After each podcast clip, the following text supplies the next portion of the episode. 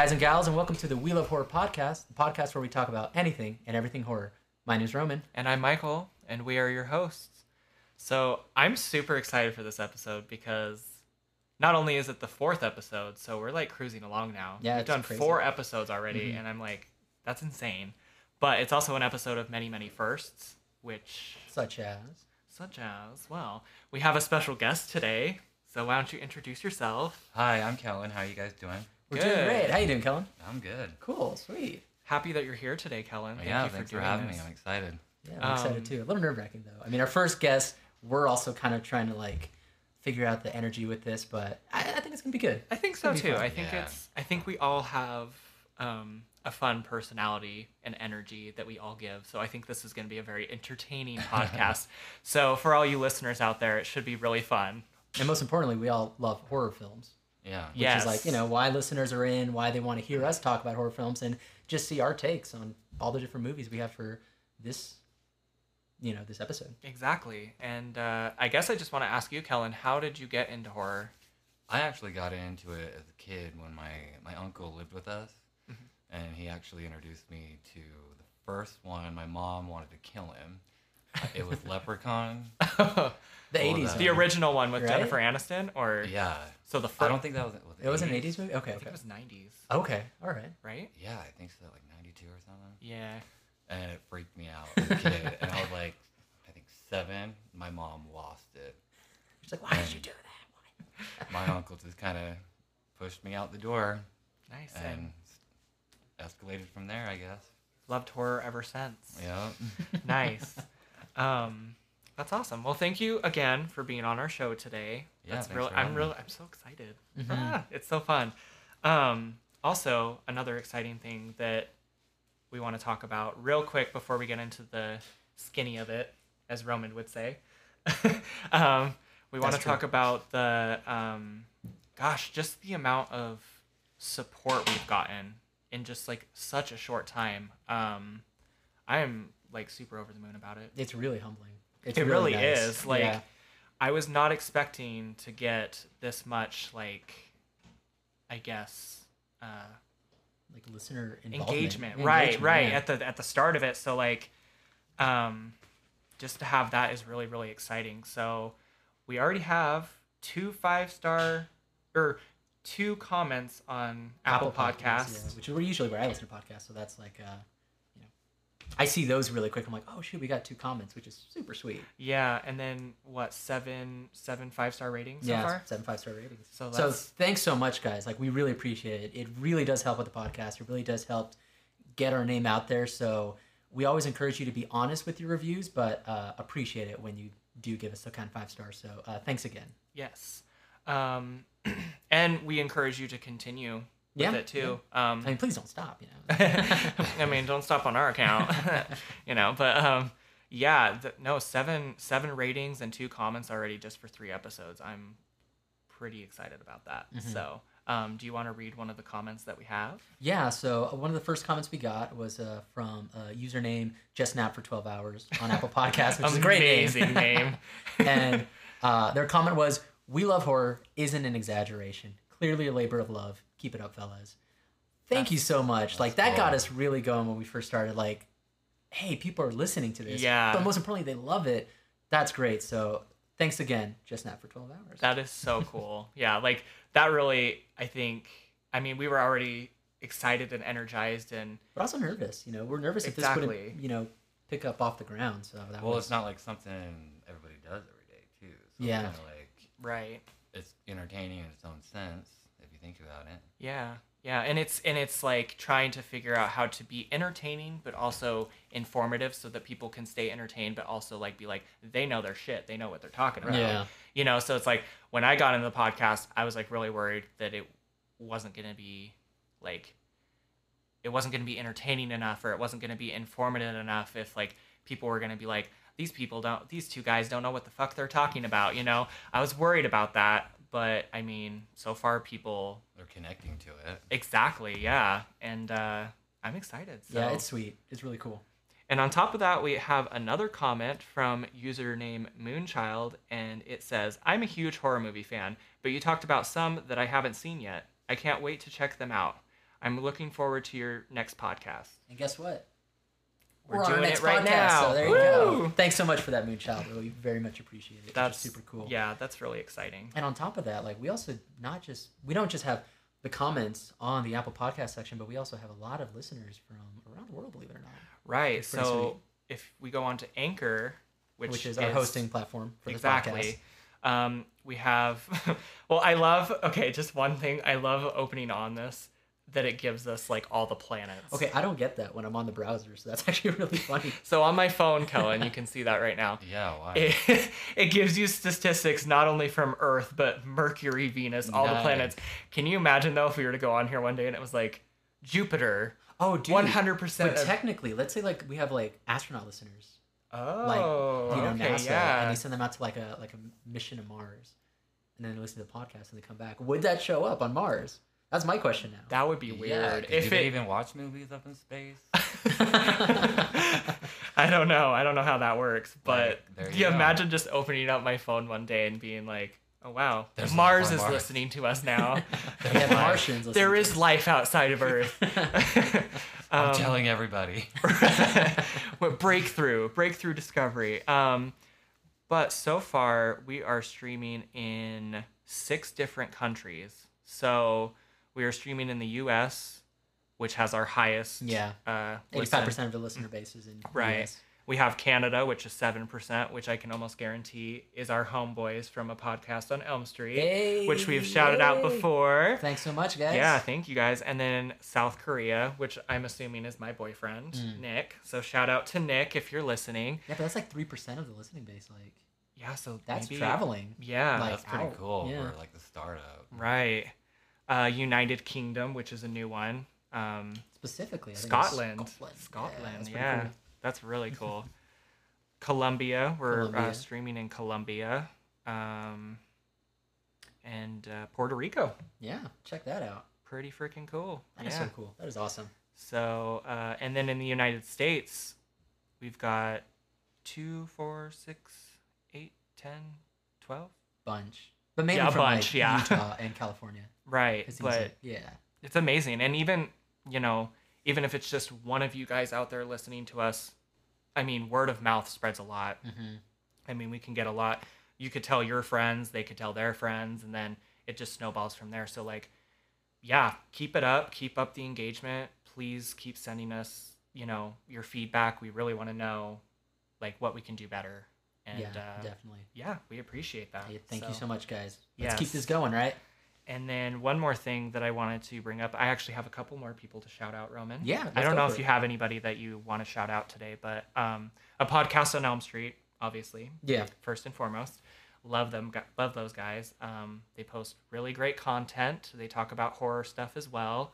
Um, so check out their um, podcast. It's a podcast on Elm Street, and their Instagram handle is a podcast on Elm Street as well. So simple to find, but they are awesome. They are our Canadian brothers to the north. So Mm, okay. fun stuff. and then another one goes all the way to this, the continent of Australia. We have a listener from Australia. He actually has a podcast too. It's called the Creepy Crap Podcast. Oh yeah, yeah, yeah. And he talking about it. reviews his podcast is fun. I really love his podcast as well because he inter, uh, he reviews really shitty movies. And so he has like a he has a really humorous uh, take on everything. So his podcast is really fun to listen to. Um, so you guys should check him out. It's called the Creepy Crap Podcast. He's really awesome. He's been supporting us for a while too, around the same time that a podcast on Elm Street. Oh really? Yeah. Okay, Yeah, cool. we've been talking to him for a while. And uh, last podcast I want to shout out is It's a Horror Podcast. Uh, two guys like Roman and myself do this podcast, and uh, they're really good too, really informative.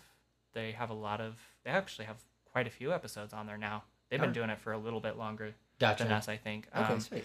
but yeah, their their stuff is really, really good. So uh, Nice. If you guys like horror, you know, check those guys out. Give them a listen. exactly. Yep. So as far as shout outs go, that's all I've got. All right, sweet. So I guess we can, We as can you call it, get into the skinny of it. get into the skinny of it, the meat and bones of it, if you will. If it's horror, right? There you go. yeah, exactly. So we are now in the 80s. We're back to the future, hoverboards, flux capacitors, you name it. That's where Yes. we're at. But specifically, we're on a little street called Elm Street. Ooh, And that's- yeah. Well, we're gonna be talking about horror movies of the '80s, guys. I love the '80s. I '80s is great. I mean, if if you guys have if you guys have stuck around long enough to listen to the first few episodes, I mean, I think I've mentioned it a few times how much I love the '80s. Um, the '80s is like my shit. I also know that Kellen also loves the Oh, '80s. for sure. I mean, we have him decked out in like '80s Oh my gear god, right now. yeah. It's pretty sweet. He is like he came dressed for the occasion today and I'm living for it. I love it. This it. is me when I'm out of like outside of work. That's like his default day to day, which Right. is great. That's awesome. Like I wear this around the house. I love it. Um, but yeah, we're talking about our top 10 80s horror films Yep, yep. today. So uh, I guess Let's- who wants to go start. first today? Do we want to let our special guest go first? Would you I know that Kellen? my list is like way off from yours, but I think, I think there's gonna That's be some the fun overlap. of I it, mean, you love the though. '80s, so there's probably gonna be a lot of overlaps. Yeah. I hope Or 'cause some, you know. it's kind of it's kind of weird because like we didn't like I don't think I've seen every movie that was out there. 'Cause Oh, there was me so either. much back then, even Oh, like yeah. with the music and all that. But even though I'm like obsessed with the decade, I'm still learning as I go. Oh, Right. totally. Yeah. But let's talk about Breakfast Club. that movie scared the shit out of me. It's terrifying. Being trapped in a room with people you I fucking know. hate. That is terrifying. That is really Reminding me of my scary. childhood, the bullying. Like, no, um, one of mine on my list was The Dark Crystal. I've never actually heard of that. It traumatized me as a kid. What's it about? Yeah, let's hear it. Not on my list. This, this- yeah, let's I- You guys never haven't heard- seen it? I've never heard of it. It was, I I believe Jim Henson did it. It was like a, Oh, was it the puppet Really? ones? The Dark Crystal, yeah. So it wasn't meant to be a horror movie, though, right? But it freaked you out. I think it was. Okay. Like I talked a lot Okay, I do know what you're talking about, Like that traumatized me as a kid. I think it was just like the movements they were making and like I don't know. You'd have to see Just it. Just really uncanny valley. It's like, Yeah. like, Okay. some of the characters were just creepy, and I'm just like, didn't they get like a reboot on Netflix? yeah, I recently. got like okay. new, the new season or whatever on it. So let's be But- clear though, it wasn't intended to be a horror film though. It was But like I'm an adventure, sure. like It was like a Muppets, fantasy. I guess, if you want to think of it like it, right. because it is puppets, you know. So it's Yeah. like, uh, yeah. It is a fantasy kind of film, but So it made your me, list because like- as a kid, it was very. I uh, watched it impactful. once It was and I never watched it again. like, I can't even bring myself to watch it now, and I'm like 32. So it's like, no, I'll pass. It's- Hard pass, guys. It's funny how that works though, because The Netflix one's good though, but really, Because they incorporate like what CGI with the puppetry. yeah, Yeah. it's very. okay. It's they toned it down from what it was. Oh, It's gotcha. From the Nice. original, but So the what Netflix were one's you gonna gonna watch. say? I'm Oh not yeah. interrupting you. oh no no no, you're fine, you're fine. Um, I was just gonna say that it's funny that um, when we look back on shows like that that really impact us impacted us as kids, like there were, um, for example, the Brave Little Toaster. I don't know if either one of you have seen Yeah, that. I remember that kind that of scene with the fucking clown where the toaster has the nightmare about the clown and he's hanging above the bathtub and the Oh, clown's like chasing him how is that kid appropriate for a kid my age when i saw that And that the crazy thing is, like, it's a Disney movie. yeah, Yeah. That shit scared the crap out of me when i was a kid like that scene gave me nightmares for like weeks so i think it's really interesting that you have that kind of movie on your list because it's like i think all of us can relate to seeing something like that when we were a kid and being like absolutely terrified even though you look back at it now and you're like how is that scary that's not scary that's stupid Yeah. Right. you know like um Well, especially if it's like a fantasy film, none of these characters are real. right Yeah, right exactly. Like if you have like a clown, like it or whatever, like that Mhm. could be a real thing. Like Oh, these yeah. are all like just characters. oh well Yeah, but that, that- that does look Like- kind of creepy you're like showing us a picture right there. Yeah. Yeah. That girl named Aughra. She's like, I think she was good in the movie, but she just looked She horrendous. not. She looked like a villain. I'm like, Terrifying. it remind me of like when I lived in Vegas, all the homeless on the streets, like downtown. yeah I was like, I can't. do everyday it. Vegas life hashtag. Brought back my childhood for a minute. Wow. yeah As a kid, you're like, oh, this is just like Dark Crystal. And it- it's weird. Like I think people just pers- like have different opinions about it, even though I don't think theoretically it was supposed to be a horror movie. It was Yeah. Jim Henson, but But there were like horror elements. Yeah, Because of the way like, it was. Okay. to me it really got to me. I was like, no, I can't. I don't even think I really finished it. Yeah that uh But that's one I'll never watch again. It's just like Too the nightmares, and I'm like, I can't. We slept on bunks, so I w- my brother was up all night, every night. I'm like, he's like, Mom, we need separate rooms.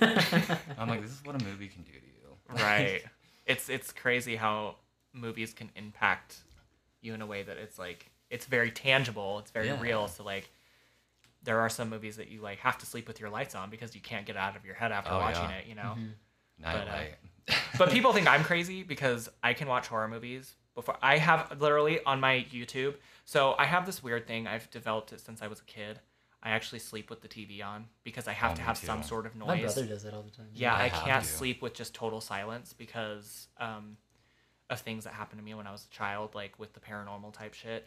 So if Oh, like I yeah. even hear Spooky. like a creak in a floorboard in the middle of the night, I'm alert and like So you're a pissing very my light pants sleeper. basically. Um, sometimes I didn't wake up through the earthquake because apparently, guys, listeners who aren't from Utah, we had a U or we had a Utah. We had an earthquake.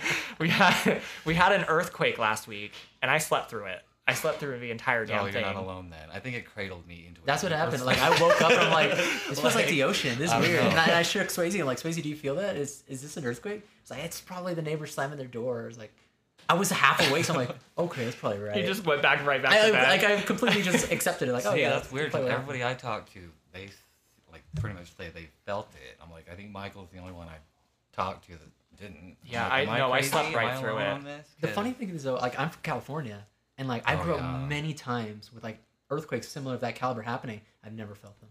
I've never felt them. But the time I feel an earthquake in Utah, I do. So I thought it was pretty funny. like That's the funny. second time it's ever happened in history.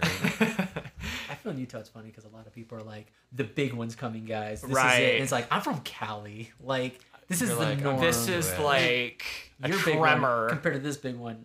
I think one's gonna be more devastating. Right. Like one's gonna cause a new coastline.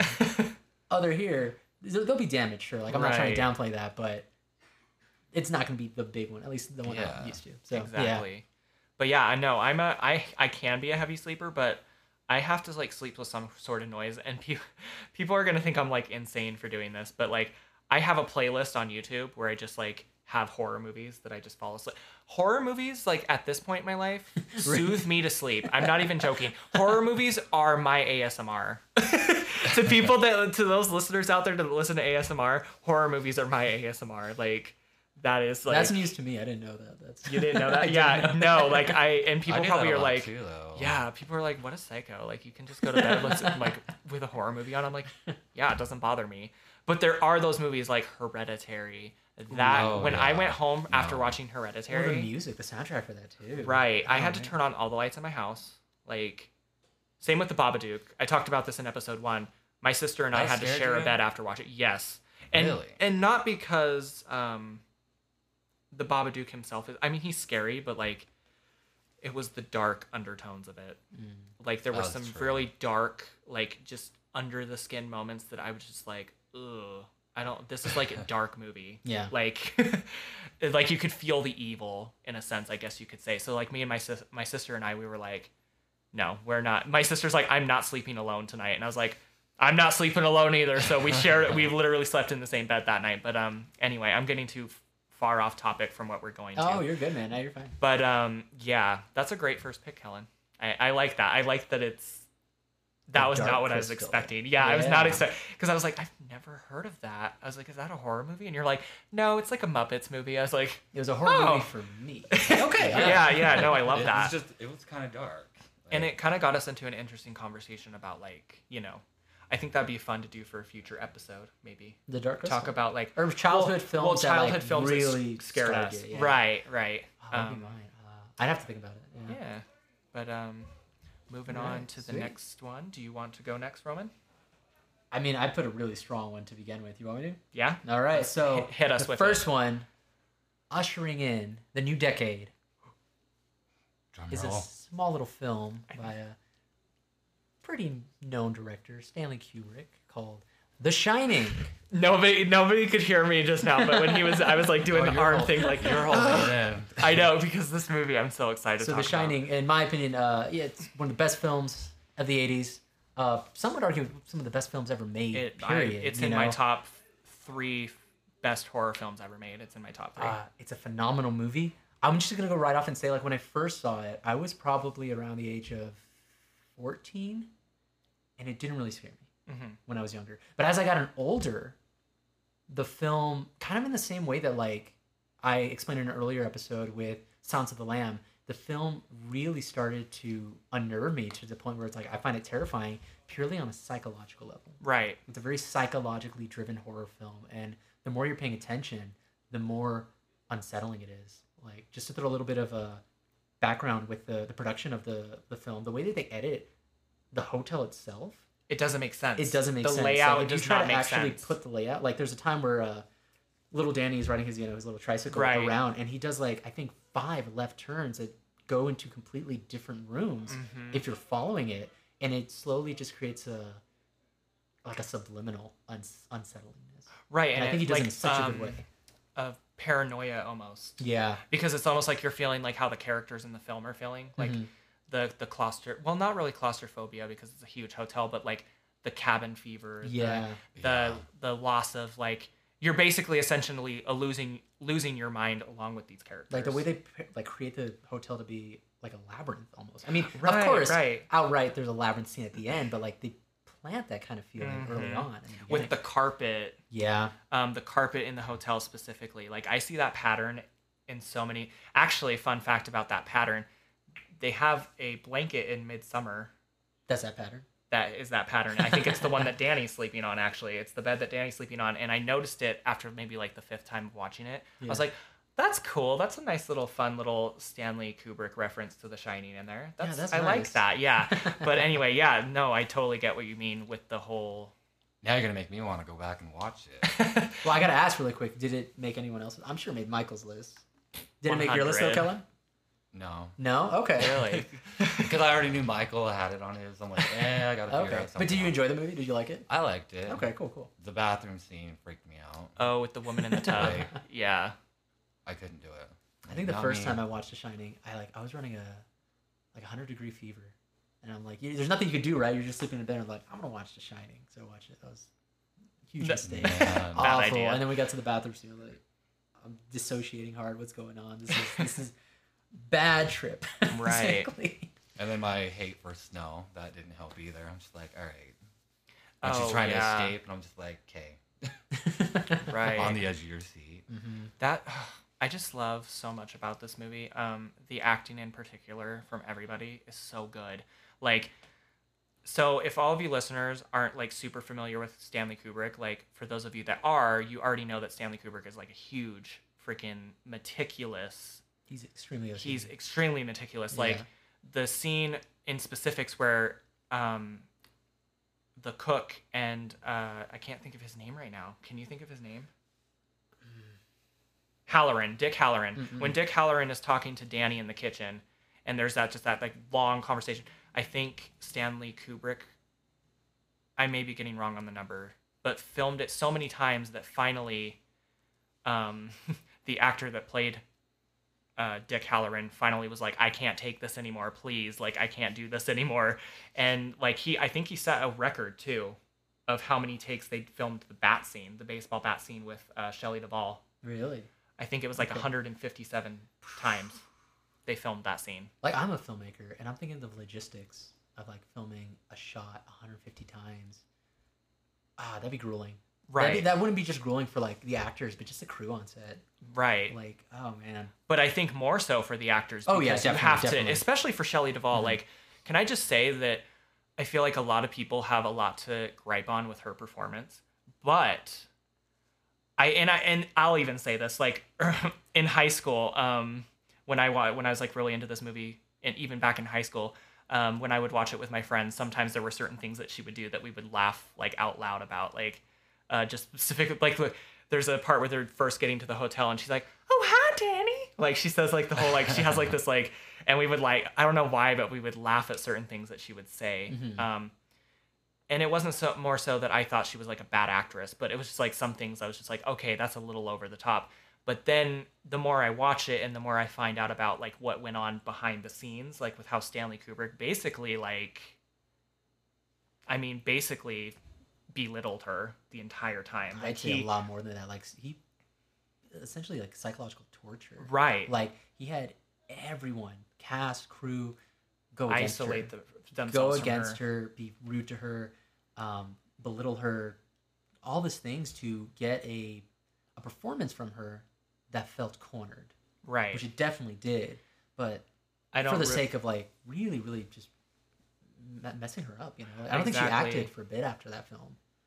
No, I think she had to take she had to take like I think a, a long mental break Yeah. and um but as much as like I hate that he treated her that way, the performance that he got out of it is phenomenal to me. Like when I watch it now, I honestly don't see a person acting. I honestly see a person that's like at the edge of their rope at this point that's like I can't you know, Right. like her tears are fucking real. Yeah. Like her tears Well, her especially knowing that she's going through that. Like, right, Right. on right. top of trying to do this and focus. Like, Yeah.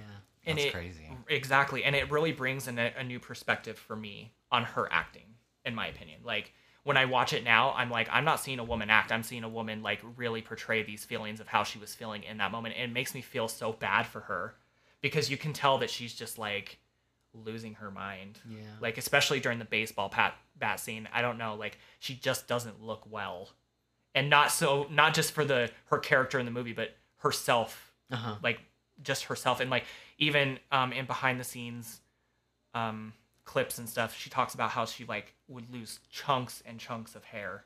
Like her hair would just fall out. the stress Just the or what? from the stress of the role no. yeah and it was just so grueling for her. Um but yeah no the acting is great. Uh jack nicholson holy shit. His performance is amazing Like in this movie. I would say by by this point, you know, Jack Nicholson like really started to make. He already made his his debut or has cemented himself as an actor with Chinatown, but this Right. took him to another level. I feel. Oh, The Shining. yeah. Like oh yeah if at that point people had not known Jack Nicholson, by then they did. oh know, yeah Right. Yeah. definitely and that's another thing that like um, Shelley Duvall talks about in the behind the scenes thing she's like everybody loves Jack like people flock to him like there's there's footage of like fans like meeting him on the set Oh, right. and Shelley's kind of just standing off to the side what do what state was it filmed? I'm sorry for so mm, you can correct me if I'm wrong I believe they filmed it in England I believe Okay, okay. so So so the English fans, okay. hotel the hotel the exteriors of the hotel um like when you see like aerial shots Mhm. of the hotel Mhm. um that was a hotel in Oregon I cannot remember what it's called but they took a lot of inspiration from the interiors of that hotel because if you look at interiors I think it's the Timberline Lodge actually if Okay. I'm not mistaken it's called the Timberline Lodge in Oregon and um, if you look at the pictures of the inside of that hotel there's a lot of like the big uh um the Colorado Lounge looks a lot like the lounge in that hotel. Like the big windows, the the Native American like symbols on the the the tapestries and stuff. It, it it's very um similar to the layout that they so they basically inspired that. And then the the set exteriors like when you see the hotel with the the snow and stuff, those were built on a on a a lot in England. So literally when you see for example like when they're running out to go to the maze to go play in the maze, Wendy and uh, Danny, and you see like the little hill. There was literally like a village like right over the hill. There was like literally a town. Oh, okay. Um, so they filmed all that on a like a stage. Like all the sets were built on a sound stage. The maze was built in a sound stage. Like everything, um, aside from the shots that you see of the overlook at the beginning of the film, are on a sound stage. Other Okay. than that, it's filmed I at did that. not know that. Yeah. So I know Very a lot nice. of, I don't I don't mean to sound like super like oh well yeah," you know but like I know my Nice, shit when it comes to this movie like I love this movie this movie is like near and dear to my heart so Yeah, Swayze still needs to watch this movie, and she constantly says like, ah, "I've really been meaning to watch it." I'm like, "You should watch it." It's yeah good." oh and also you, you should watch it. Your mind's screwed up. Here, love ya. you'll never wor- you'll never go to a hotel again but um yeah uh Stephen King outwardly hates this movie Ah, yeah, I've heard about that. and I have gripes with that because I think as much as I give credits to Stephen King for all of these movies that have been made since like Carrie and yeah. It and all these movies like I commend him for like setting uh trailblazing a path for all these movies to be made because if it wasn't for Stephen King The Shining would have never been made. Like we wouldn't have that movie. Yeah. Um, but at the same time, I feel like Stephen King has this like way of having to put everything from his books into a movie and that he does I don't think he understands that that does not work all Yeah. the time. For example, for The Shining, like having those animals come alive, that's not going to look good on screen. I'm sorry. You can CGI the shit out of it all you want, but that's going to look cheesy and it's not going to it's not going to benefit your movie. Let's Yeah. be honest. I mean, I feel like even in today's modern age with like all the technology that we have to do like CGI and special effects, that still would not I think that would take all of the tension and all of the suspense that you've been building throughout this whole movie away. So I think like Stanley Kubrick's alternative to that was to make the big old hedge maze and have it like you know what I mean? Yeah. And not include like certain little things that don't need to be included. That wouldn't translate well into film. Right, and I think that's a lot of the reason why Stan or Stephen King does not like the Stanley Kubrick adaptation. Not only that, but he doesn't like Shelley Duvall's character um, particularly because in his book she's supposed to be like the confident. She's a cheerleader, I think, if I'm not mistaken. In the book, she's like a cheerleader. She's she's not meek. She's not weak. Like she's very strong, and like that's what his character was written as. So when Stanley Kubrick wrote the character of Wendy, he made it different, and I don't think Stanley Kubrick likes that. But or Stephen King likes that. Yeah. Sorry. Um, but I'm going way too much about this movie. I'm so sorry, guys. No, no, it's fine. No, we'll it probably have actually like a separate episode, you know, really delving into The Shining because there's a lot. Oh, There's a gosh, lot to cover There's so film. much. Yeah. And it's a great film. But um, But- anything but yeah. else you want to say about it, Kellen? No, you guys know more about that than I do. I'm like, oh shit. Did it like did it like give you like a specific feeling when you watched it the first time? Kind of made me feel like I was going crazy. You start like Mhm. second guessing yourself on some actions you've done. It's like okay, but no, I think that's what made it good though. Right. Like, the atmosphere, just the- making you think in a different no way that you've never thought before. I guess. yeah, Yeah, On a psychological point, if you want to go there, I don't know. yeah, Yeah, I would say so. Great film, great, great pick. That's, Classic. that starts off my list. Number one. Yes, that's a good one. So, let's see. Well, The Shining was number one on my list as well. All right, so, So, two minds think alike, I There we guess. go. Um, so the next one on my list we'll is start at number two then. Yeah. Okay. So the next one on my list is a sequel to my favorite horror movie of all time. I Drum you, roll. I hope you get this one right next this time, Roman. Just kidding. No, you got it right the last time, but I think everybody knows like Michael's favorite. Oh, yeah. Okay, so it's Wes Craven's sequel to. He's got No, like, so it's Halloween. on his arm. It's Halloween 2, Yeah. Okay. I was gonna say that. I really was, but I was thinking like, wait, but there was a sequel to Nightmare on Elm Street. But no, Halloween 2. yeah. Okay. Um, That's a good one. That's a good Yeah, one. It's not on my list, but that's a good one. Oh wow. Yeah. Um, I have quite a few slasher movies on my list just to for all you listeners. Uh, 80s was kind of like the decade. Of It slasher really films, was. though. Yeah. I mean, I, I feel like Halloween did in the 80s what Scream did to the 90s. Oh, for Okay, Sure. yeah. Yeah. Yeah. Because In a way. yeah, cuz I feel like I feel like um you always have one movie from like a specific decade that really kind of like rejuvenated the genre. So I feel like even in the 1970s you had the Texas Chainsaw Massacre, uh, Last House on the Left. Like I don't know if the Last House on the Left counts as a slasher though, but you had movies like that. But I feel like it was already kind of dying down. Yeah. And then Halloween came along again, and then ever since Halloween came along, you have all these freaking mock sequels or Right. mock movies that tried to follow that same formula. Um, but uh, yeah, not to get too off subject, but um, Halloween 2 is basically the direct sequel to John Carpenter's 1978 Halloween, and it literally takes off where the first one left off. So I really like that. Um, for being filmed three years after the original, it's for the most part pretty seamless to me. Like the, I mean, you can't really tell that it's like a different night or like a different um, time, if that makes sense. Yeah. I mean, Jamie Lee Curtis does look a little bit different. I'm pretty sure she actually wore a wig in that movie. Um, pretty she? sure she wore. I'm pretty sure she wore a wig. Um, the mask looks different from the mask because it's the same exact mask, but John Carpenter didn't want anything to do with like a sequel after the first one was made, and he kind of just shoved the mask under his bed for like three years, and it kind of like because I don't know if you either one of you have seen Halloween 2, but the mask definitely like does not look the same from the first one because it's the exact same mask that they filmed for the first one, but it had been sitting under the bed for so long that it kind of like lost its That's great. shape and Oh, it kind of got like grimy and I you think know I do remember that because Mhm. like the first one, it's almost like Snow White. It's a very white. mask, right Yeah. right yep and then so like i mean there are certain like subtle things but i don't feel like it takes you out of the film um but basically laurie strode jamie lee curtis's character um she's gets taken to the hospital and so the whole movie basically focuses around michael myers going after her and attacking all the people at this hospital and trying to get to her and so um, I think it's a really good sequel. I think it's a very strong sequel. Um, I feel like, um, and I think I think it's just the genre or the decade that this movie came out in.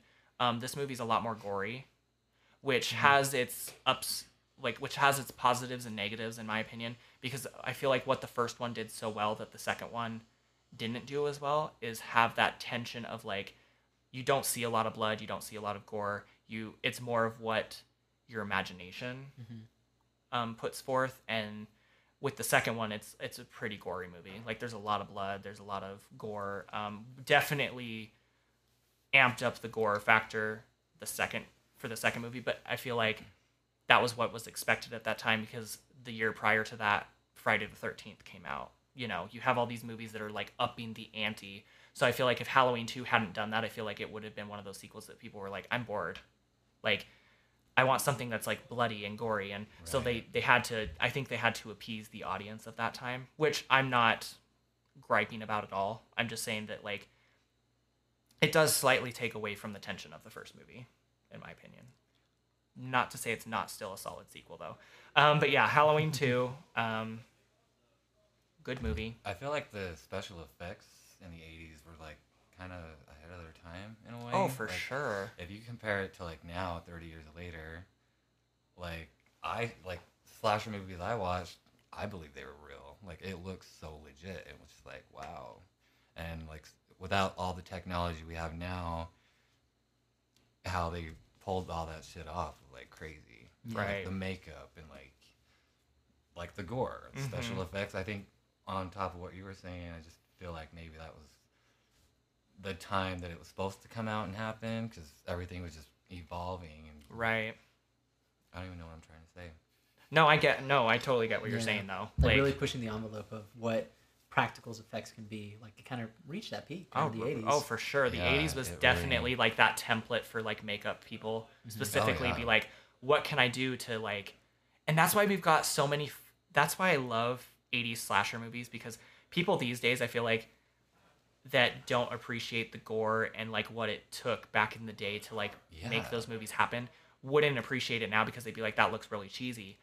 But I also really love that in slasher movies, they were really not only with the gore, but like, how can we make this death creative? So there's so many slasher movies with so many cool like death scenes that are fun to watch because it's like you've never I've never seen that one before. Ooh, that one's cool. Like that's an innovative way to kill somebody, and not in like a creepy like psychotic way, but like you know in the movie world, it's really cool that Uh-huh.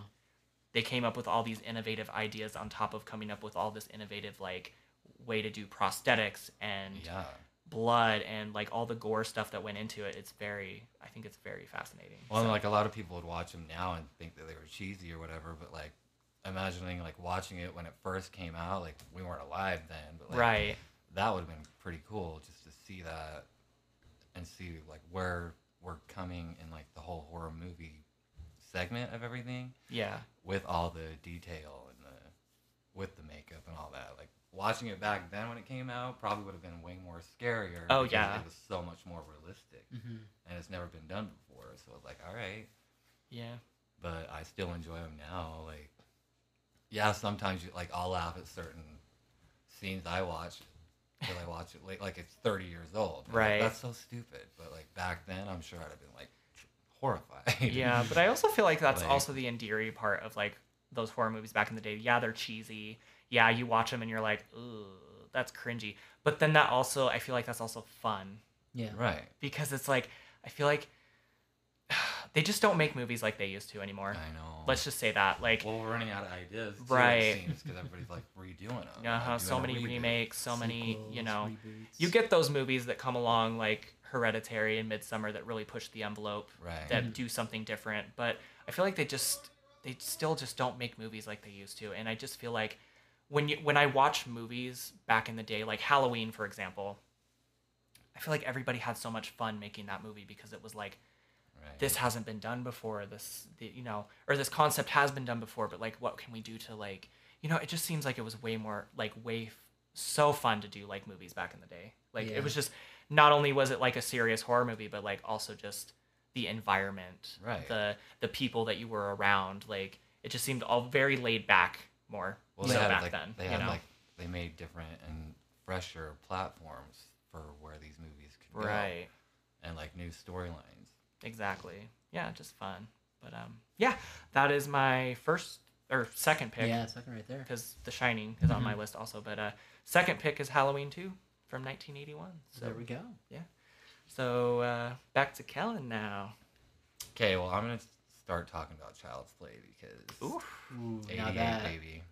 that freaked me that's out. on your list, isn't it? That was probably the scariest of mine. I I don't think it's on my list strictly because like, kind of like you with Dark uh, Crystal, I saw little scenes of it as a kid. Freaked me out. Never wanted to get near it. Even to this day, I haven't seen a complete Child Play film like any of the Chucky series. Mm-mm, Oh, won't man. do. It's Yeah. weird because it was the scariest movie I think I ever watched as a kid, besides Leprechaun. For the '80s, that was it. Like, because I seen that when I was eight. VHS again, my uncle. And it was just like, I think Such he a did it bad just- influence. I know. I think he just did it to test my mom. I don't know. Pro- Probably. He's like, how much can I push her before she breaks? Yeah, and look, look how I ended up. but yeah, like Ended up like the rest of us. So I freaking like it's weird because it scared the shit out of me as a kid, but like growing up and you rewatch it, that like I actually became addicted to it. So like I watch all the sequels, like it's become like one of my favorites from that. So it's like I don't know, like the special effects really got me. Like even watching it now, like that scene. Have you seen it? with are you talking about when talk god damn it or i'm gonna throw you in the fire Oh are you my talking about that part because that part gets me laughing That and it's really? not it's not you it's not well it's me. just because he's like you fucking God. Like, yeah I was like, oh my god. That- Isn't he supposed to be written as like a little comedic though?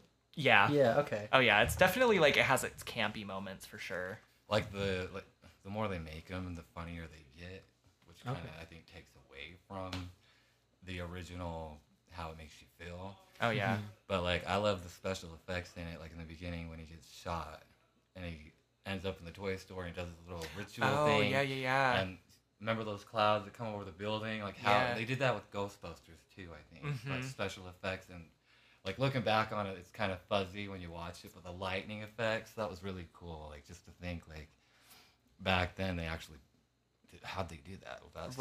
Right. Like did they like the technology they had was kind of cool how they like put all that together on top of like the whole horror of it. Like, right and i think The storyline was amazing. oh Like, yeah it was kind of cool. Like,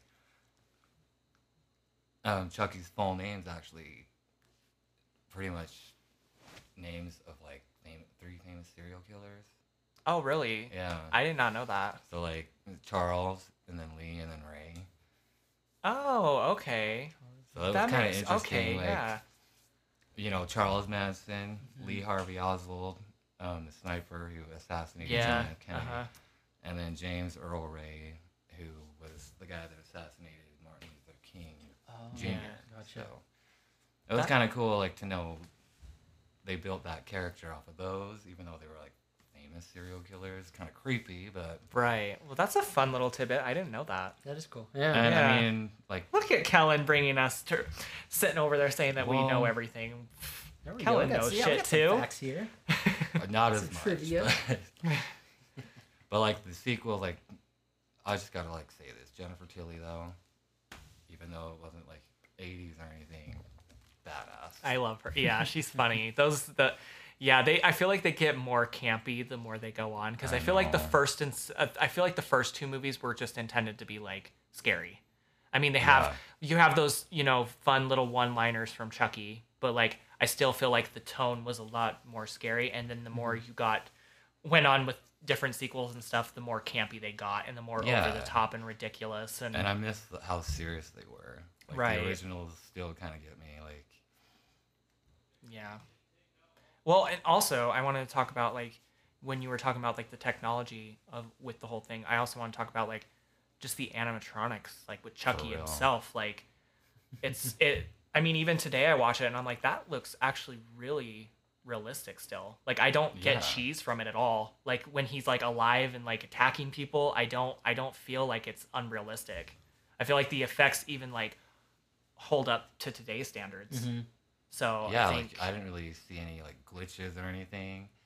Like it, it was just so smooth how he moved, and I was like, all right, like, because like sometimes I don't know if you've noticed, like certain movies, especially in the '80s, they would instead of editing it out, you'd see that one fuck up, and you catch it, and you're like, yeah. but they kept it. I don't know. It's just like maybe they didn't think about it. Like I don't know. Right.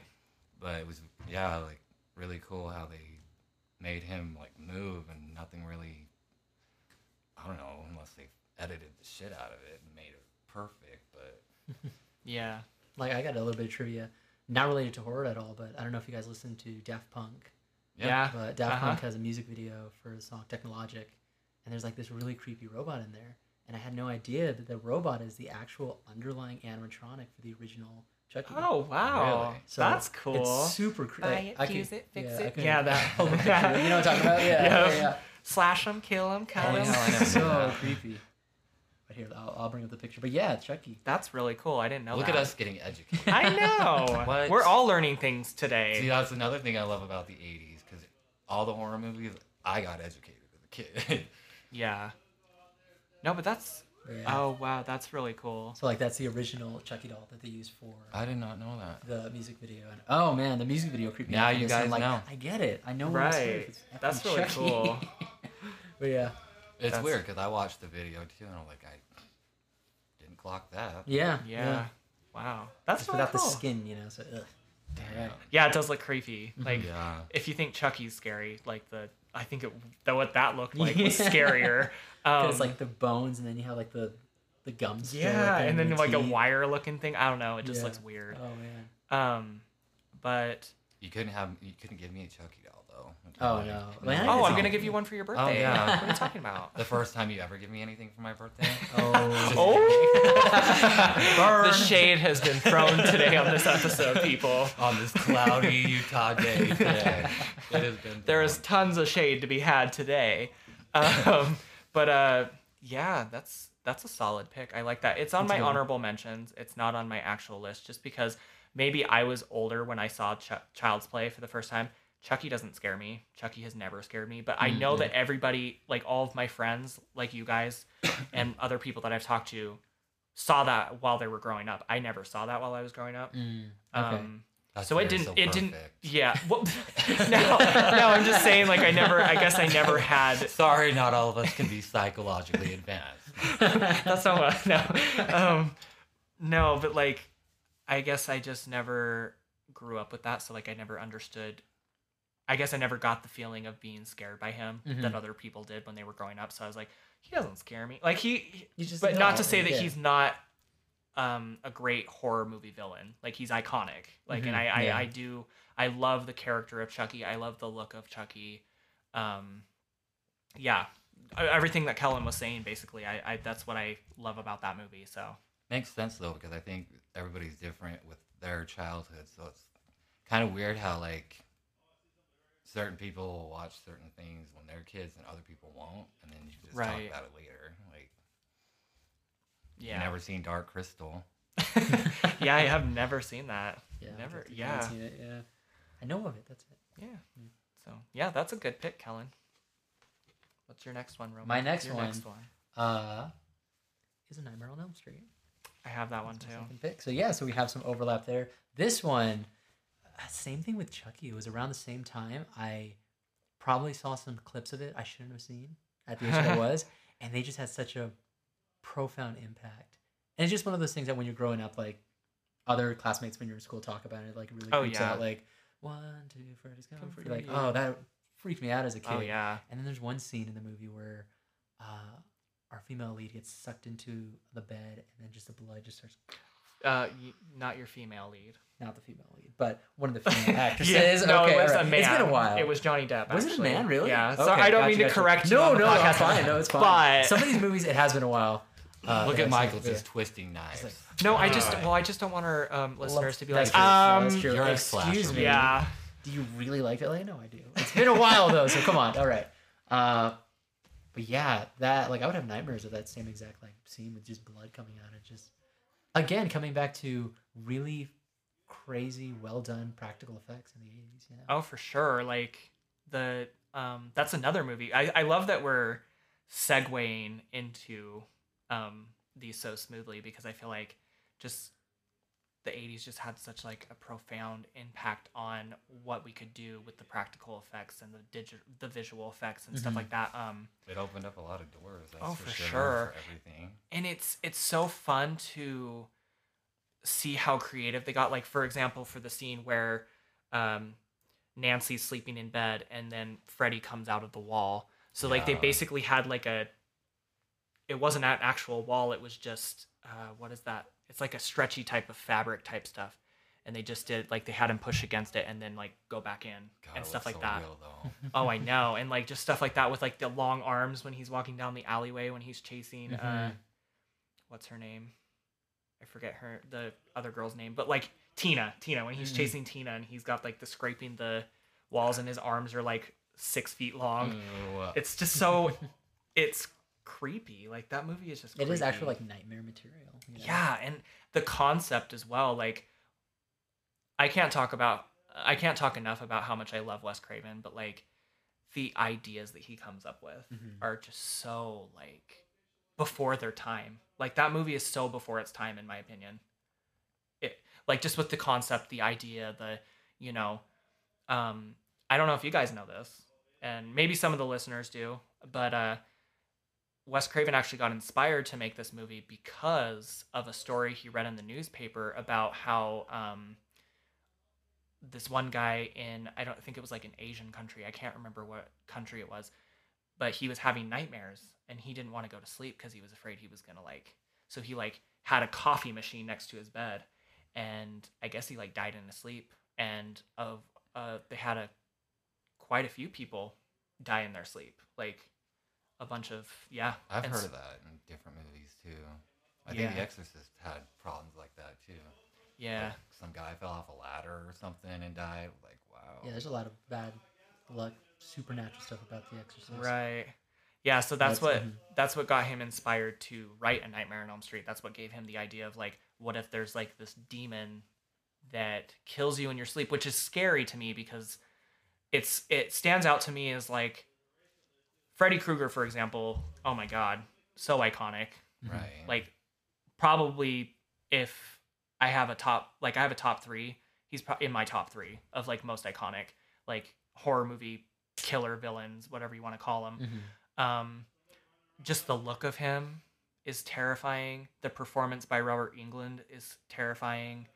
Um, just everything like about his character is like really scary, and um, just the fact that you're not even safe going to sleep yeah. in this movie. That's Shout the scary the thing. addicts out there. yeah. Um, Hands up. because like that's that's I think what gives it the edge above other slasher movies is like slasher movies they can't kill you in your dreams. Freddy Krueger can, Yeah. and that's scary because like not you're not even safe in your sleep Right. in this movie, and it like it makes more of like a visceral I guess experience because I I remember the first time I watched A Nightmare on Elm Street, I was pretty old. Like I was like, I think in eighth grade, maybe a freshman in high school, and those movies scared me then. Like just because I was like, shit, and now I got to go to bed. Yeah. And the whole like, Will I be safe? I like the turnaround with it though. right. Because most people are out killing people during the day, you know. yeah. Yeah, it just Oh, flips it on its shit. head. Yeah. Yeah. This one's I'm not killing even you in your safe dreams. asleep right now. Like, Yeah. It's insane. But uh, yeah, there's a lot of uh, creepy imagery too. Yeah. With the whole body bag scene. Ugh. That scene creeps me out. Funny f- fun fact with that. I'm sorry. No, fun fact you're with that. Lin Shaye is in that movie, the one that's in the Insidious movies that plays. Yeah, she's the teacher. What? A very, very, very young Lin Shaye. Yeah. Wow. Okay. Yep. So like, Because I'm like, usually, like when I saw Insidious, that's when I think I first seen her. Like, Yeah. this older chick just started out cool. She's killing it. yeah. Damn. No, she's been Like- around a long time. Like she's she like, got- I started out as an extra. Right. years. and it's fun to watch her in A Nightmare on Elm Street because I think back 30 years from now, honey, you're gonna be in this. Like you're gonna have your own like starring role in these movies. real. Like, oh, really good performance. Yeah. oh yeah. So yeah. Anything else you guys want to say about That about? would be interesting. So then when you guys watch it again, you're gonna be like, that is her, because her voice sounds exactly the same. That's how I knew it was Oh, her. really? Oh, Okay. shit. Uh huh. And uh, yeah, I was like, wow, that's Lin Shaye. Blew my mind when I first found that out. It blew my mind because I like like Kellen I said. had no idea. Right, like Kellen said, I had no idea that she was anything in anything other than like the Insidious movies and like, um, well, not to say that I didn't know she was in anything else, but horror related is Yeah. what I Right. mean. I, I, I guess I better spec- specify that, but uh, yeah. So That's crazy. Now I'm gonna look out for that. yeah, Interesting. it's a good choice though, Roman. That was on my list as well. Was it There on go. yours, Kellen? No. Because I already knew it was on you guys. Kellen's like, I'm gonna try to switch it Y'all up. went to the mainstream on that. Like, Yeah, it's So- mainstream, but it is a classic. You know. Yeah. That's how I had to put it. So yeah, Nightmare on Elm Street. That's my second one. It's a good one. So I have following in the vein of John Carpenter movies. Do you guys want to take a guess on what my next movie is? It came out in '82. It was directed by um. John Carpenter. It's not the thing. Yep, The thing. it is the thing. Okay. Yep. That's that's the one that people always rave about. Yeah. The practicals, and rightly so. Oh my god. God Okay, so dang. I actually, not that I don't know the thing well, but I did watch a couple of 80s movies last night just to kind of jog my memory. Just Yeah, make yeah. sure that when we go into the conversations, I know what I'm talking about. Right. And I'm not like, well, the scene was like, I don't I really was like, there was a girl on the bed, and there was blood. Be- like, no, no. Sorry, that kind of sounded shit. I didn't. No, I no, was no, not it's pointing shade at anybody in this room. I you swear. were right. You were right. That's true. Um, but uh, no. So I watched. I actually watched the thing last night um, before I went to bed, and yeah, the practical effects in that still wow, they're amazing. Like, um, and I talked about in the first episode when I brought up the thing from 2011, which is a prequel to John Carpenter's original. It's a prequel. It is, Okay. yeah. Um, because it explains what happened at the camp that they explore in John Oh Carpenter's. yeah, yeah, yeah. Okay. Mhm. So, a lot of people's gripes with the sequel was, or with the prequel, was that the visual effects weren't as, I guess, they were expecting, like you know, practical effects and stuff like that. A lot Which of it was, I mean, digital effects, right? right, Yeah, a lot of it was digital, um, but I think for the time that John Carpenter's film came out, of course, like they only had practical expe- uh, uh, practical effects to go off of. So, you know, but I mean, even still today, when I watch it, I'm like, those look like icky. Like some of the Like, effects, I'm like, oh, well. that looks gross. No, like, Oh, you mean the original? way. Yeah, yeah, yeah. No, like when I watched the original, I'm like, ooh, that's kind of icky. Like the whole scene where, yeah, that scene Yeah. with the. Are you talking about the dogs when they're in the kennel? Oh yeah. And the- Ooh, oh yeah, Oh, I watched that last night. I was like, oh, that looks gross. like, there's just certain things that I'm just like, wow, like that's really innovative. Like the the ideas that went with like making the practical effects. It's like, oh, what can we do? Like open this face up or that's the thing with like practical effects, like specifically in the '80s, they had such a visceral feel. oh yeah, Like if you could like give the sensation to audiences of like feeling guts and just like that, sque- like they really nailed it. I feel in the 80s. right. Um, and this is what I also liked about the prequel is like, uh, the paranoia, like, of of having because the because the alien itself is scary enough but imagine like working with these guys. Like say it was say we put ourselves in that situation we were working at that place and we had to essentially turn against each other. Yeah. and like it's that's terrifying in itself as well because it's like the paranoia of like not knowing if that person's a human or if there's something inside of that person that's gonna kill you. Yeah. that's scary too. So the concept of that as well is terrifying. The paranoia the the claustrophobia being trapped in this one location because you know like the shining they can't just like walk out and leave it's like sub-zero temperature so even if they could leave they're gonna freeze to death out there. Like they're they're not gonna make it like very far before they freeze to death due Mhm. to the elements. And so I think just like that claustrophobic paranoia that is added to the suspense of like what the creature looks like and how it can like mimic you perfectly. That's scary enough as it is, but then you add all those other elements in it, and that's why it's such a terrifying movie. Yeah. Like I watched it last night, and I was even like, there were some scenes that I was like,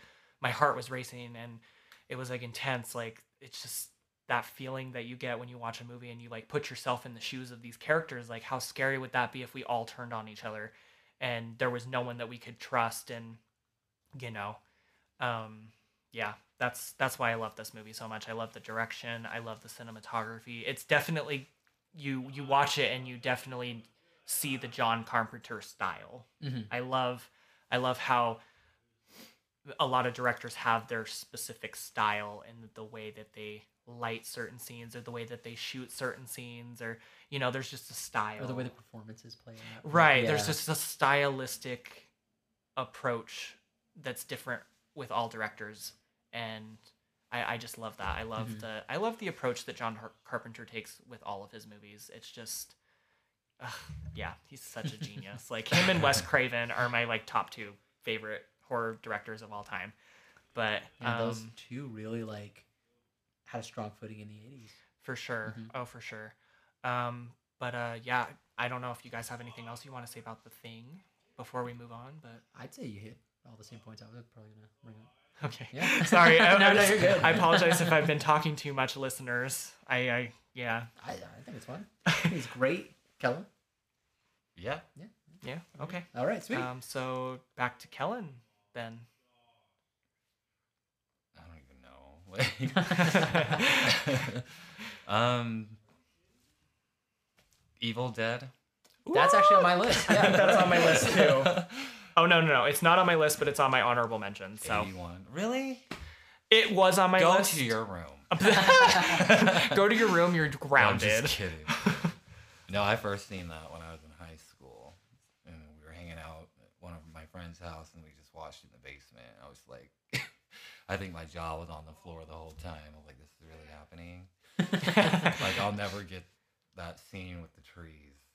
Oh, Yeah. the tree rape scene. Yeah. yeah, like I don't even know Yeah. how you like describe it because there's listeners, but man, Oh, we're explicit. I was like, did we she really about. Yeah. just get assaulted like that? Like, It's yeah.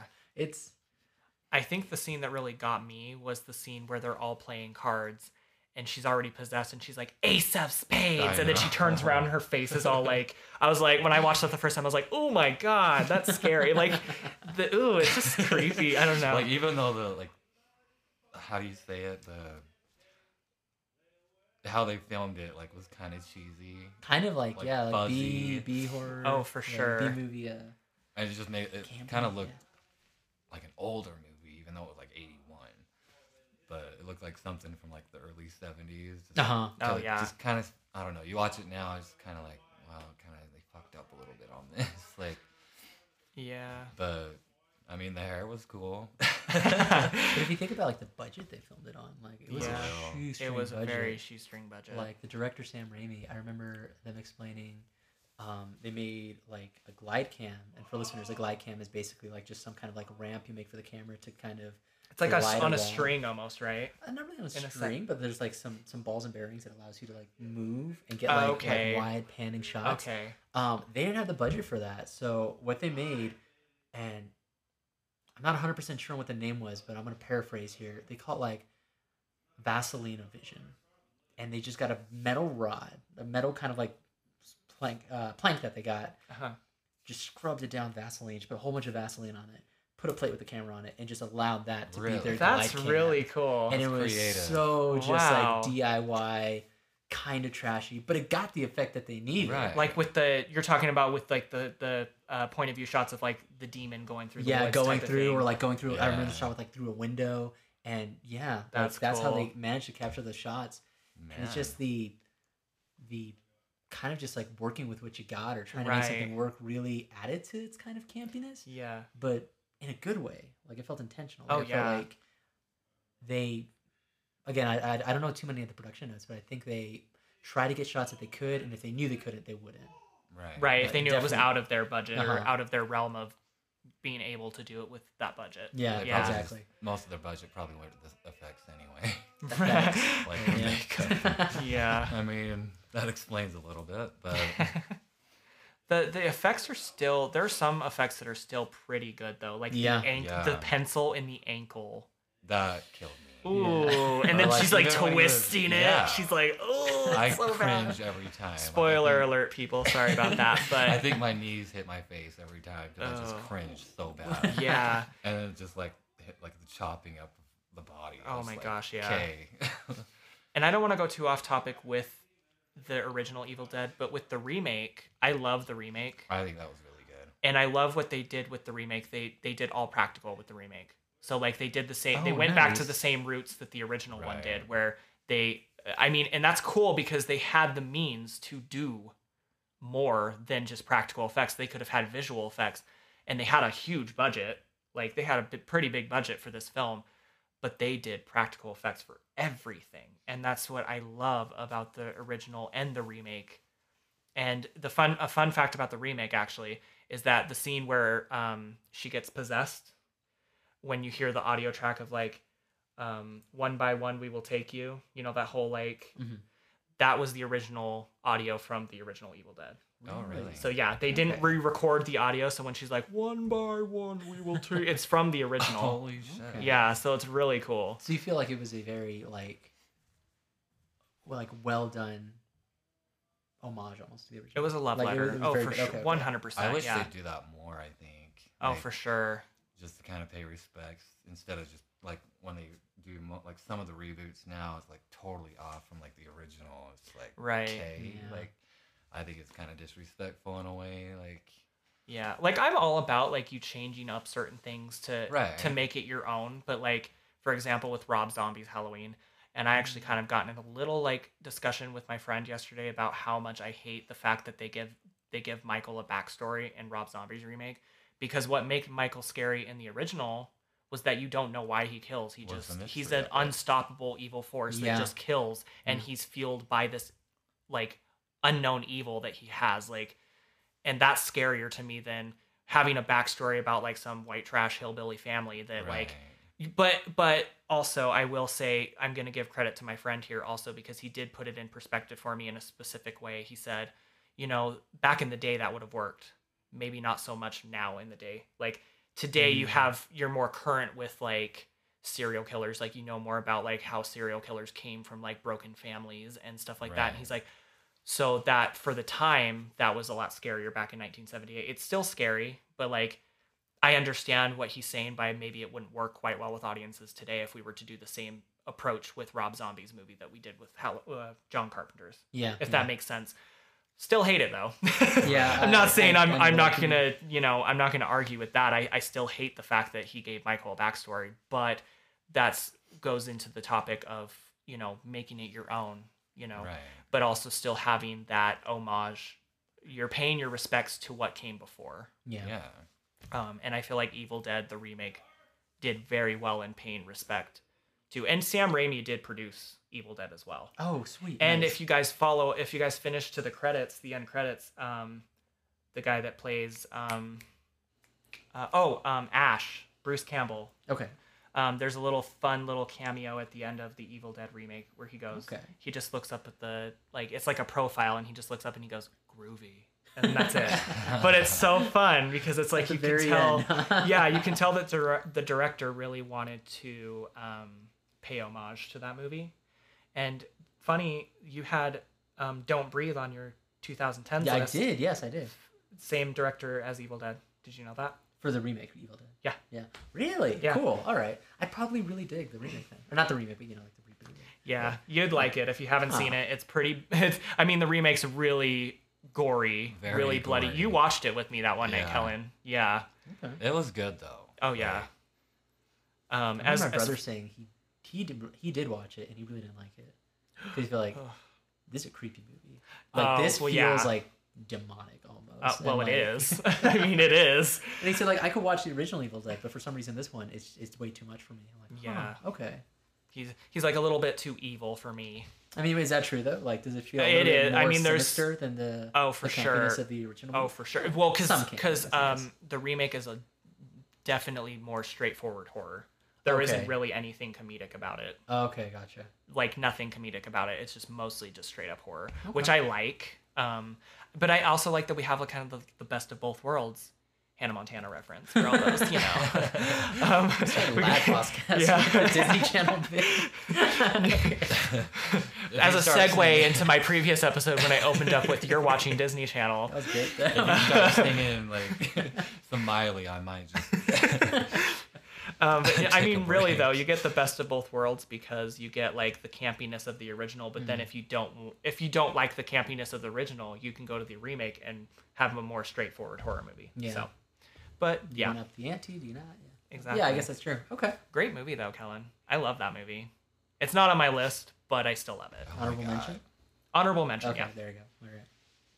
So, Cool. Sweet. And uh, Roman, My turn now. Yeah. Okay, so we already did Evil Dead, so I could skip over that. we're gonna be skipping In over this a your lot one- Michael. This one I feel is a movie that like a lot of people I don't really talk about. Maybe it's because a lot of people don't haven't really seen it, but it's a a Jeff Goldblum movie that he stars in. It is before Jurassic Park. Uh, I I think it gave him his break. I think this was a movie that got him on the map as like a, as a well known actor. Uh, any guesses? Uh, no. I'm lost. So this is a movie called The Fly. Okay, that's a good one. I've never seen it. I haven't either. You guys I ever have seen never it? Okay, actually all right, seen I know. that's I what know what the poster looks like. So this one, oh man, this is it's a it's a horror film, but it's more like ah, describe it.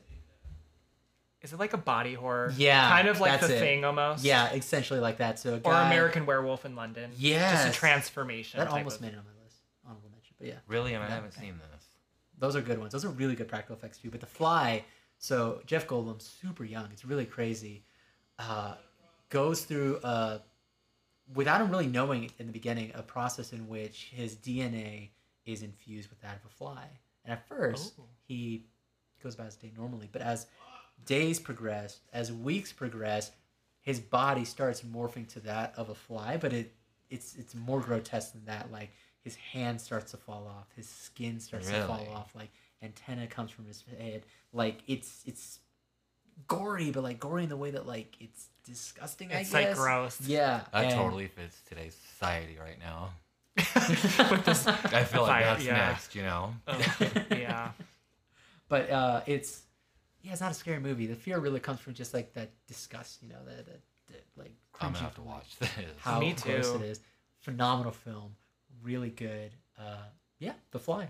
Nice. Well, I feel like it would also be scary because it's like I feel like with um, movies like that, like I said with the thing and stuff, um, a thing that I forgot actually forgot to say about the thing is it's also scary because it's like body transformation would be terrifying to be like what is happening to my body Oh, yeah. Oh, yeah. like That's- i'm a He's freaking out in the hypochondriac so like when i get sick i'm like i'm dying i have oh, cancer me too. i'm always like i always every time i get headaches or something i'm like cancer You go to WebMD. I got a tumor like, somewhere. Yeah, and then when I we- and then when I WebMD, it just makes it worse. I'm just like spiral. I go into this like panic spiral, or I'm just like, You're oh my I god, probably have a month. Oh no, three days. okay.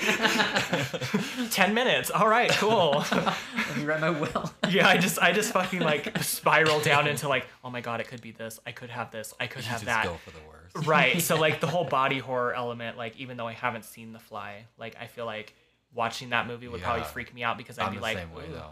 right. Like, uh, can you just imagine like transforming and not, no, like, there's no explanation as to why. you're And there's like, nothing you can do about it. the panic that comes with it. Yeah, it's kind of like Scary. District Nine.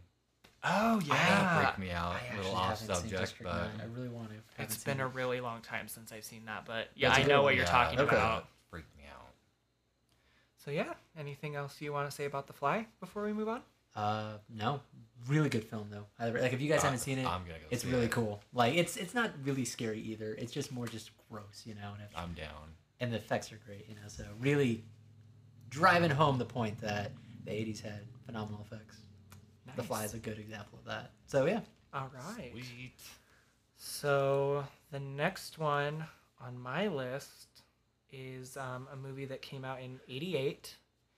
It's another installment of my favorite horror film of all time. So, if you guys want to take a guess on what that one is, Halloween. Halloween. Three. close. Halloween Four, Return of We Michael skipped Myers. Three, huh? Well, because Halloween Three um, doesn't have Michael Myers in it at all. Oh, really? and Okay. people have a lot of gripes about that. People hated Halloween three when it first came out, but now it's regarded as a one of the best Halloween films as a cinematic. Because if you well yeah, and I I'll admit when I heard about Halloween three back in the day, I was like I don't want to watch that. It doesn't have Michael Myers in it, so I guess I kind of had the same like narrow minded mentality that like other people had when it first came out Without seeing it though. without seeing it. I hadn't right. seen it, Yeah, but when I did see it, I will say that it's in the top five tier of best Halloween movies. Okay. ever. Yeah, it's in my top five, and it's in a lot of people's top fives that I like. Watch a lot of um, people's lists on YouTube, like movie um, Okay. crit or movie uh, reviewer people. They list that as one of their tops. It's a really good movie, And but there's no Michael Myers. At all. no Michael Myers at all. So what John Carpenter wanted to do was he wanted after the second one he wanted to completely scrap Michael Myers completely because in his mind Michael Myers was dead because after the second one Mm. it leaves it up to interpretation. So John Carpenter didn't want to have anything to do with the Michael Myers story. He didn't want to have anything to do with the Jamie Lee Curtis story. Like that was done to him. Yeah. It was like signed, closed, and sealed. Very Little like did he know. right. Little did he know yeah. Uh, but um so for the third movie he wanted to create like an anthology series where it was like every every halloween or something like that he would release a new film that was like a different like installment. So um, this one was completely different completely like scrapped the michael myers story. Um, but yeah that's all i'll say about halloween 3 for right now because I, I don't want to spend too much time talking about that movie Uh-huh. um, but I will talk about Halloween 4 real quick. yeah, yeah. Um, so it takes place 10 years after the original. So it follows um, a young actress named Danielle Harris, okay. which fantastic actress, by the way. She is so good in this movie. She plays, I believe in the movie, she plays Laurie Strode's daughter. Okay. Um, but in this timeline, Laurie Strode, if you guys remember from the 90s episode, I talked about how Laurie Strode faked her death in Halloween H2O. I think they went with this uh, idea in Halloween 4. So, like, basically, she's not living with her mom. She's basically living with other members of her family. And I didn't want to. I didn't want to spoil too much about Halloween 2 if people hadn't seen it, but I guess I kind of have to if I'm going to talk about my gripes with this movie Yeah, because. I, I I do feel like it's a very very strong installment for a Halloween movie. Like it's there's some scary moments. There's some really great kills. There's some great um, acting specifically from Danielle Harris. God, she's a great actress. She's actually in the Rob Zombie Halloween. She plays Annie. Oh, Annie really? Brackett. Yep, she's Oh, okay. Oh wow. yeah. She uh it, it- that's that was fun to me when I found that out when I watched Halloween for the first time, Rob Zombie's version. I was like, she looks familiar. Why does she look familiar? Because I mean, she basically looks the same that she did that she was when she was a child to when she grew up. So I was like, why does she look so familiar? blew another one that blew my mind when I found out that she was in the original You're Halloween. really good at like pointing out actors and like I know them. I Like- know like, it's kind of my um, strong suit, I guess you could say. Uh, but um, yeah, no, she's she's fantastic in this movie. Um, really good child actress. Uh, the mask, eh, I mean, it's not the worst mask that I've seen in the Halloween movies, but certainly not the best.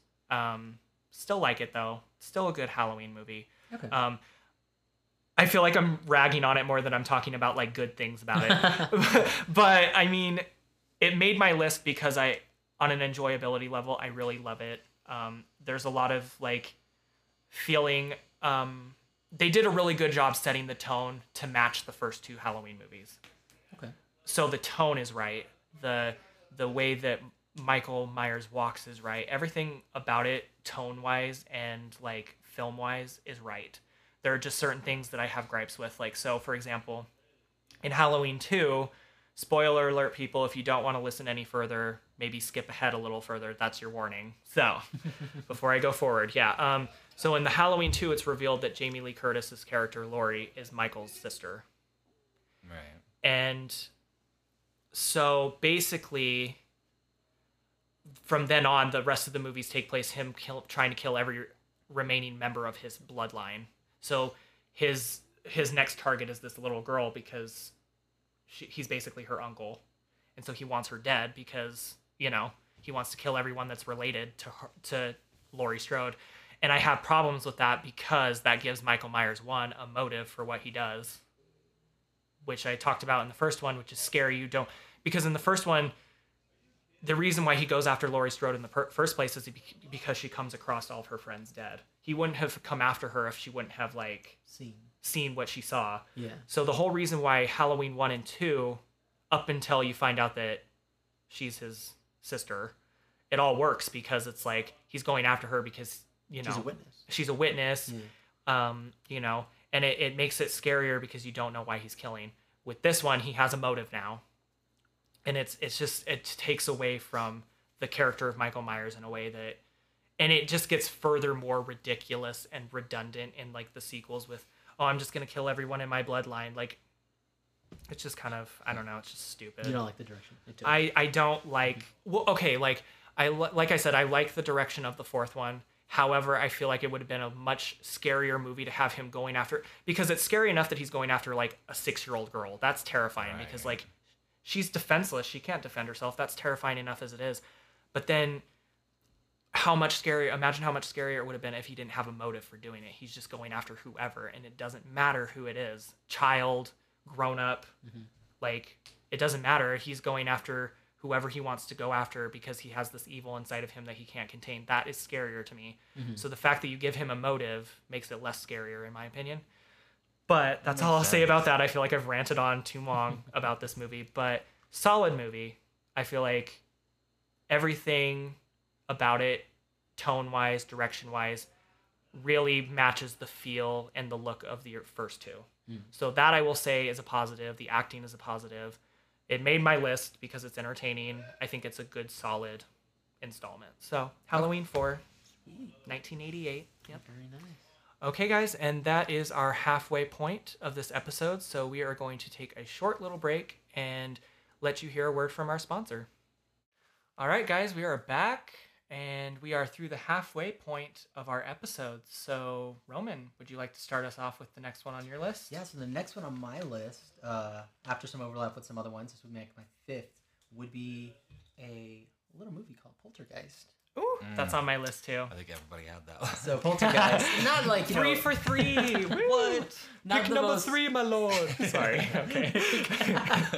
so not one of the most like hardcore horror films of the '80s. You know, it's like kind of geared as a family horror film. Oh, for sure. If I if I'm not mistaken, really love it. Um, produced by Steven Spielberg, like it has a Spielberg film to uh, vibe to it. I really yeah. uh, love it. Great movie, iconic moments. You know, like they're here and all that. It's here. Yeah. so good. I never trusted kids. Oh, I know. but I think like ah, I watched a movie when I was younger, and I really did enjoy it. It didn't scare me, except for one scene.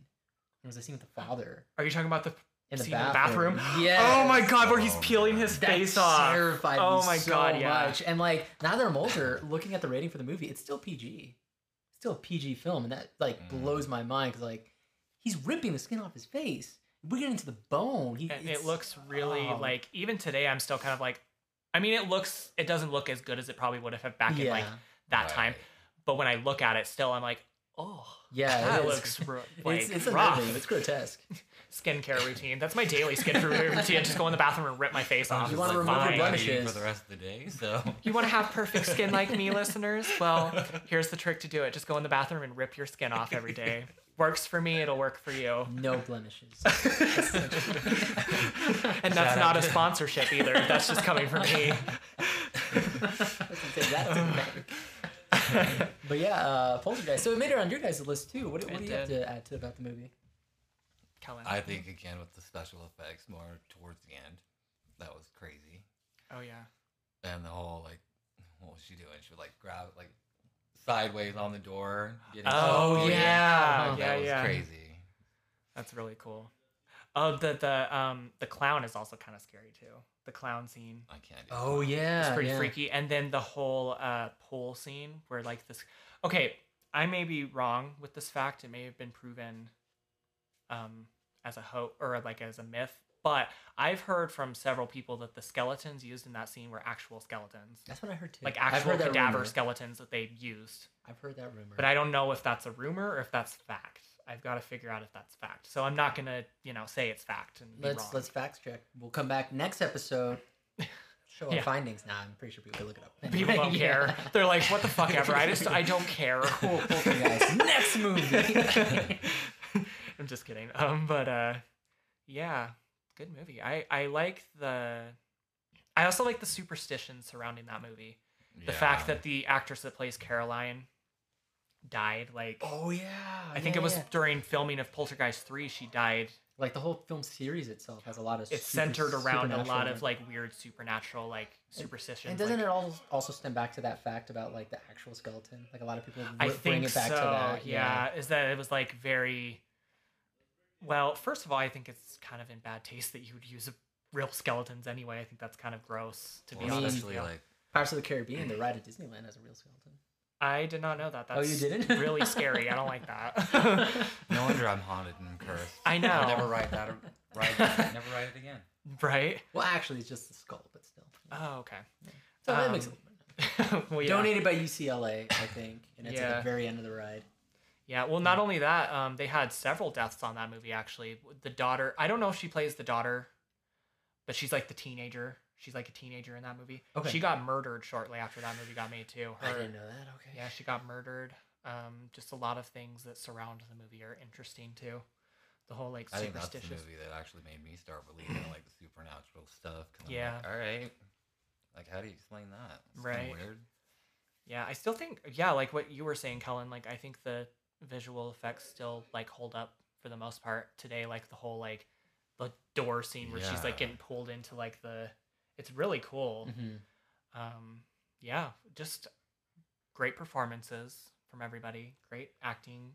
Great cinematography. Oh, Oh, yeah. Oh my Yeah. gosh. For sure. And the whole scene where the house like is it does the house cave in on itself? Essentially. That still Mm. looks pretty cool too. Even today, like by today's standards, I feel it still feel like that looks pretty dope Mm.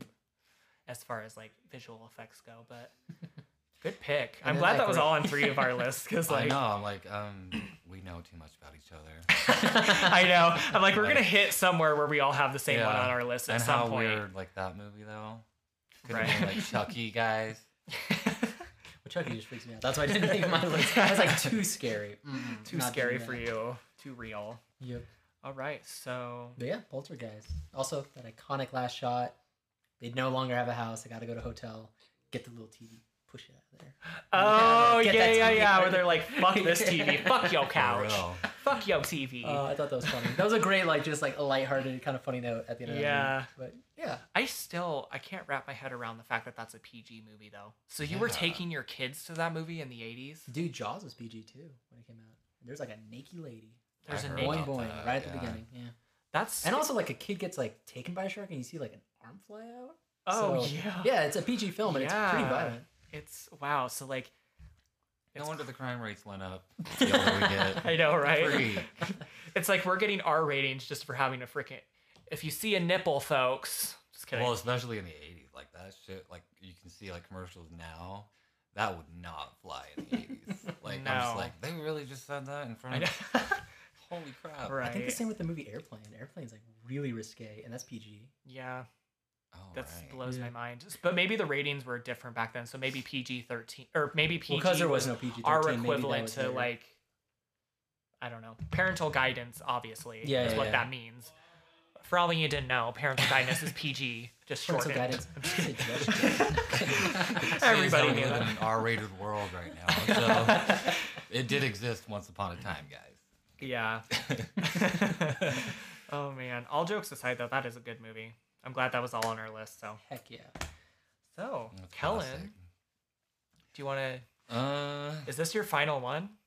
pretty much. Yeah. All right. Wow. Oh, that's fine. Well, I got two, but Oh, okay. I don't think Was Poltergeist one of the two though? no. Oh, okay, cool. So we have two more of you then. There we go. Yay. Um, Sigourney Weaver, '86. Aliens. Aliens. Yeah, that's on my list too. But getting the mantle from Ridley Scott, James Cameron. It's not on my list. Sorry, guys. Nuh-uh. I hate to be the bearer of bad news, but I've ah. talked about it in our How last. is your aunt not part of your list? My aunt. Oh my god. Your aunt Sigourney You're getting Weaver? deleted off Facebook. Does your aunt look like dude. Sigourney Weaver? kind of. really? I mean, you kind of look like her, so Actually, you know what? I take that as a compliment. For a minute, I was like, "Bitch." that was a compliment. Dude, I Sigourney know she's Weaver, gorgeous. Yeah, she is. She is gorgeous. She's Put the do- knife really down, tall. Oh my Michael. gosh. It's fine. I take that as a compliment. She compliment. looks good now. I Even know. now. Sorry. Um, but I have talked about it previously. I don't remember if it was my 2000s or my 90s. I talked about I like James Cameron's, but I like Alien better. I, I would agree. Yeah. Yeah. So it did but make my Aliens is list. still good though. Right. Yeah. It's just not really horror. There's more action in it, but it's you know Yeah. it's, it's still a great film. I'm with It you made me not want to go to space. yeah. It made me believe in aliens. Oh, for sure. So. But yeah, Alien. So what were we gonna? Yeah, I was gonna say, what were we gonna talk about it? I'm gonna let you guys um, take the floor on this one. Okay, because you haven't seen it. I have seen it, but it's not on my list. So Okay. I, I'll let you guys. mention? I feel like I spent a lot. No. No, w- not at anything. You okay, know what? yeah, okay. This is over. I'm leaving. Done. Producer, can we get him? Can we get the host out of here? I, Can you I will my host. car? Cancel, canned, out of here. Kellen's like, I will host this damn show myself. Where's the valet guy? oh my god. But yeah, so uh, I feel like Aliens with an S really show like the precursor to James Cameron's like action film sensibilities. True. Like there are some horror elements into it, just like the original Alien film. Right. But we paint uh, Ridley's character, Ridley Ripley. I always f this up.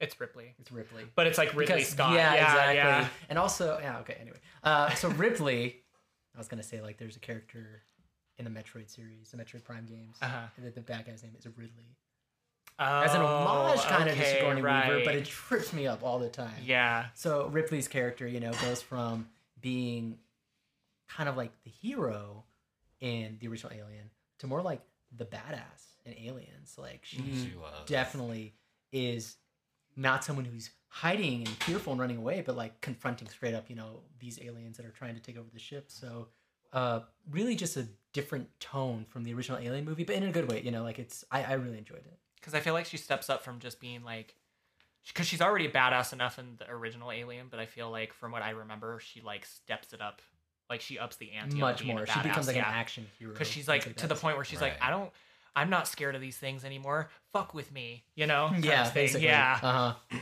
So And then and then later, Aliens Three, which you talked about in the '90s episode, kind of David Fincher falls the same like mantle, like less like the original Alien and more like the action vibe of the Aliens movie. yeah, But yeah, super good. super good. I kind of feel like with her as an actress, like she kind of took those roles and applied pieces of them to her. What's the word? Her roles into like the future. Like other performances. other yeah, per- yeah. like she still carried like that badass. Like I could kind of totally see that with like uh, Avatar. Avatar. her Oh, in that yeah, totally. It's yeah. like, is this Ripley? What? Yeah, right. yeah. so yeah, yeah. I love her little uh, cameo in Finding Dory. Oh yeah. Have you seen Finding Dory? That was weird. I know. I was dying though. That was like the part of the movie that I was like, I couldn't breathe. I was laughing so hard, and it was just because it came so out of left field. She's Oh, like, yeah. "Hi, I'm Sigourney Weaver." Like I was just like, And welcome to "What?" the- the, like, the Yeah. oh my god. I I died. It was yeah. totally unexpected. like Finding Dory was a really good movie. It like, I liked it more than I thought it was going to. You know, thought it was just gonna be like a cash grab. Like That oh, was actually on fun. my list for the 2000s. Finding Dory. Finding Dory. terrifying, terrifying, but Because worth of that terrifying feeling of being lost. oh man. Uh, Little Mermaid was right there too. just but yeah, that's uh there. There we go. Aliens. Yeah. It's a good one. On Kellen's list, also made it on my list too. So yeah. Love it. All right. Oh, your so face, it's Michael. It's my turn. Just kidding. Um, so my next one, um, I told you guys I have a lot of slasher lists on my, or I have a lot of slasher movies on my list. Mhm. Um, so my next one is another Nightmare on Elm Street movie, but it's a Nightmare on Elm Street three Dream D, Dream 3D. Warriors Okay. three D. Um, that would suck. Think I about know. that. Ugh. Like Friday the Thirteenth and three, not Friday the Thirteenth. Uh, Number on Elm Street on three D. No, Friday the Thirteenth did have 3D though. Did it really? I think it was. I don't remember which one it was. It I'd may be have been curious either know. the second or the third one, but I don't remember. But yeah, it did have 3D. Yeah. Um, How was that? Because Okay. I know you went. are you saying I'm old? Is that what you're saying? I'm just kidding. I'm saying you're that curious. Oh no, I have never actually seen it in 3D before. Um, but anyway, yeah, no. Uh, Dream Warriors from 1987. Dream which- Warriors. Yeah, that's what it's called. I've never heard of that movie. And it's really I've because that's like really- in regards to like Nightmare on Elm Street franchise, like that's a lot of people's like second favorite from the original. Like that's what most people say is like their strongest second. Like like Halloween 2 yeah. or you know, that would be their strong second as like a strong installment in that movie. So yeah, basically it centers around a bunch of kids at like this mental institution Okay. that are all being like attacked by Freddy in their dreams and stuff, and nobody will believe them. Like it's kind of it follows the vein of the first one where it's like, oh, you guys are just being kids, like you Mhm. don't know what you're talking about. They're just nightmares. Um, so it's basically about all these kids like they're trying to group together and defeat Freddy. But what I really like about it is Heather Langenkamp's character. I forgive me if I butchered her last name. She comes back to reprise her role as Nancy in the third one. And so she basically comes back as the only one who believes that these kids are going through what they're going through. So she like ends up helping them try to figure out how to kill Freddy. And so like this this movie in particular has a lot of really fun kills. Um there's yeah, there's just so many fun kills that are like still really even today when I watch it I cringe. Um like there's one specific one that's just like really ugh, to me. um because it has to do with tendons and that's all I'll say Oh, with that veins, tendons, shit like that. Ooh, I, I don't like it. Um, but there's like also really fun campy ones. Like there's one where he like throws a girl's head through the TV. He's like, "Welcome to prime time, bitch," and then like shoves her into the TV. It's really fun. Sorry if you guys didn't like my uh, Freddy Krueger impersonation, No, that was but great. it's the best I can that do. reminded me of like you guys see Rick and Morty. yeah. So like the scary Terry thing. Oh yeah, yeah, yeah. Oh, Welcome to prime time, bitch. Uh, Oh, for good. for all you listeners, that's the deepest you'll ever hear my voice go. Also, but um, yeah, that's a it's a fun movie, fun kills, uh, great performances. Uh, I love, like I said, I just love that the character of Nancy gets to come back and reprise her role. It's just a it's a fun movie. It's a really fun film. I like it. I feel like it's definitely um, second from the first one, the strongest uh, predecessor that followed after it. So yeah, uh, Nightmare on Elm Street three, Dream Warriors. nice. So Roman, you want to say yours next? Yeah, sure. So this one, uh, I vaguely remember watching as a kid, but it's more just like the connotations of like what this film is about and like me growing up was what makes it like scary and on my list. So this is a Stephen King novel movie. Can I guess? Yeah, sure. Is it Pet Sematary? It is Pet Oh, Sematary. okay, because I have the same reason for it being on my list than you do. Then. Okay, okay, Okay. So the reason being is uh, I watched this film so long ago when I was a kid, so I don't remember that much. But when I was uh, growing up, lived in a small town in California, a very small population. But where I lived, we lived right next to a cemetery that um, was a really old cemetery. Like the founding members of the people who found this town uh, were buried there. hmm But the biggest like centerpiece of the whole cemetery was this giant. Uh, oh, I'm getting ahead of myself. Okay, so uh, this cemetery itself, a lot of people, for whatever reason, started this rumor that it was a pet cemetery. Oh God. Like it was a pet cemetery. There was pets buried there. Um, used to be Native American, like whatever you whatever you could think of, you know, Right. like haunted, supernatural, creepy. Don't go there. It would always get trashed because teenagers would go there being stupid, you know. yeah. But I just always remember that. So seeing this film connected to A me. little- it was a little too like, real. Yeah, I was like, oh shoot, I live next to Prince Surgery. This is scary. I think, in my opinion, the reason why this rumor even started is because, first of all, the cemetery you can't use. Like it's kind of like a historic landmark. And the biggest centerpiece in the cemetery, this is why I got ahead of myself, was this black tombstone. It was huge of a Civil War, I think, general that kind of was buried there Wow. with his war horse. Oh Like he's like, I want to be buried with my horse, and that's what they did. that's crazy. and the horse's name is more prominent than his own name, and I think that's kind of like where the rumor started. Like, oh, there's Mm. a horse buried there. There's probably other animals too, and yeah, there we go. that and with Well, the hype of the movie, them Yeah. be like, Yeah. "Ooh, let's scare each other. It's a pet cemetery." yeah, that's yeah. true too. And yeah. then like a small town, everybody's gonna believe what they hear. oh, Right. totally, totally. So me growing up, I'm like, I don't want to go there. It's creepy. yeah. Have you seen Pet Sematary, Kellen? I haven't. Oh, you I recommend you watch it. It's so like I don't know, I think um cuz as I've stated in prior episodes like this was not the first movie I was introduced to, but I had seen snippets of it on TV like whenever it was on TV. And there are moments that like stick out to me from even like back when I was a child, like I remember certain things that really stuck out to me because they terrified me so much. Like and specifically there's a scene where the mom character goes into her room and the the lady with the like fucked up back Mm. is hunched in the corner and she's like i'm gonna like break your back so you can never walk again. That scene. Oh, wow. that scene above all was like the scariest like scene for me to see on tv as a child. Like you even look scared talking about no like it gives me chills even talking about because there's like and it's not even just like scary scenes in general. It's like i don't know if it's the way the movie's filmed or like the way they light the film or there's just always this uneasy like under your skin feeling even when there's Yeah. scenes that aren't scary yeah. it's just the way it's there's like a filter I, I that's the best way i can per- say it because there's certain movies that are old that freak me out just because they're old yeah. and they're not necessarily like the Wizard of Oz. The Wizard of Oz is scary to me because it's like so old, and like there's certain things about it that are just like, ugh, it's creepy because it's old. I, don't know how to explain like, it. It's the Yeah. association with like the the Pink Floyd album.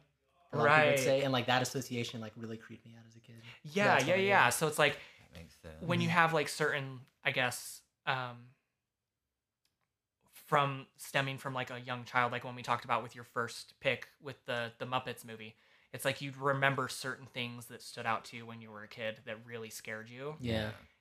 and that's one of the that's one of those things that this movie like is very prominent to me is standing out as being like so terrifying to me nightmare fuel when i was a child Uh huh.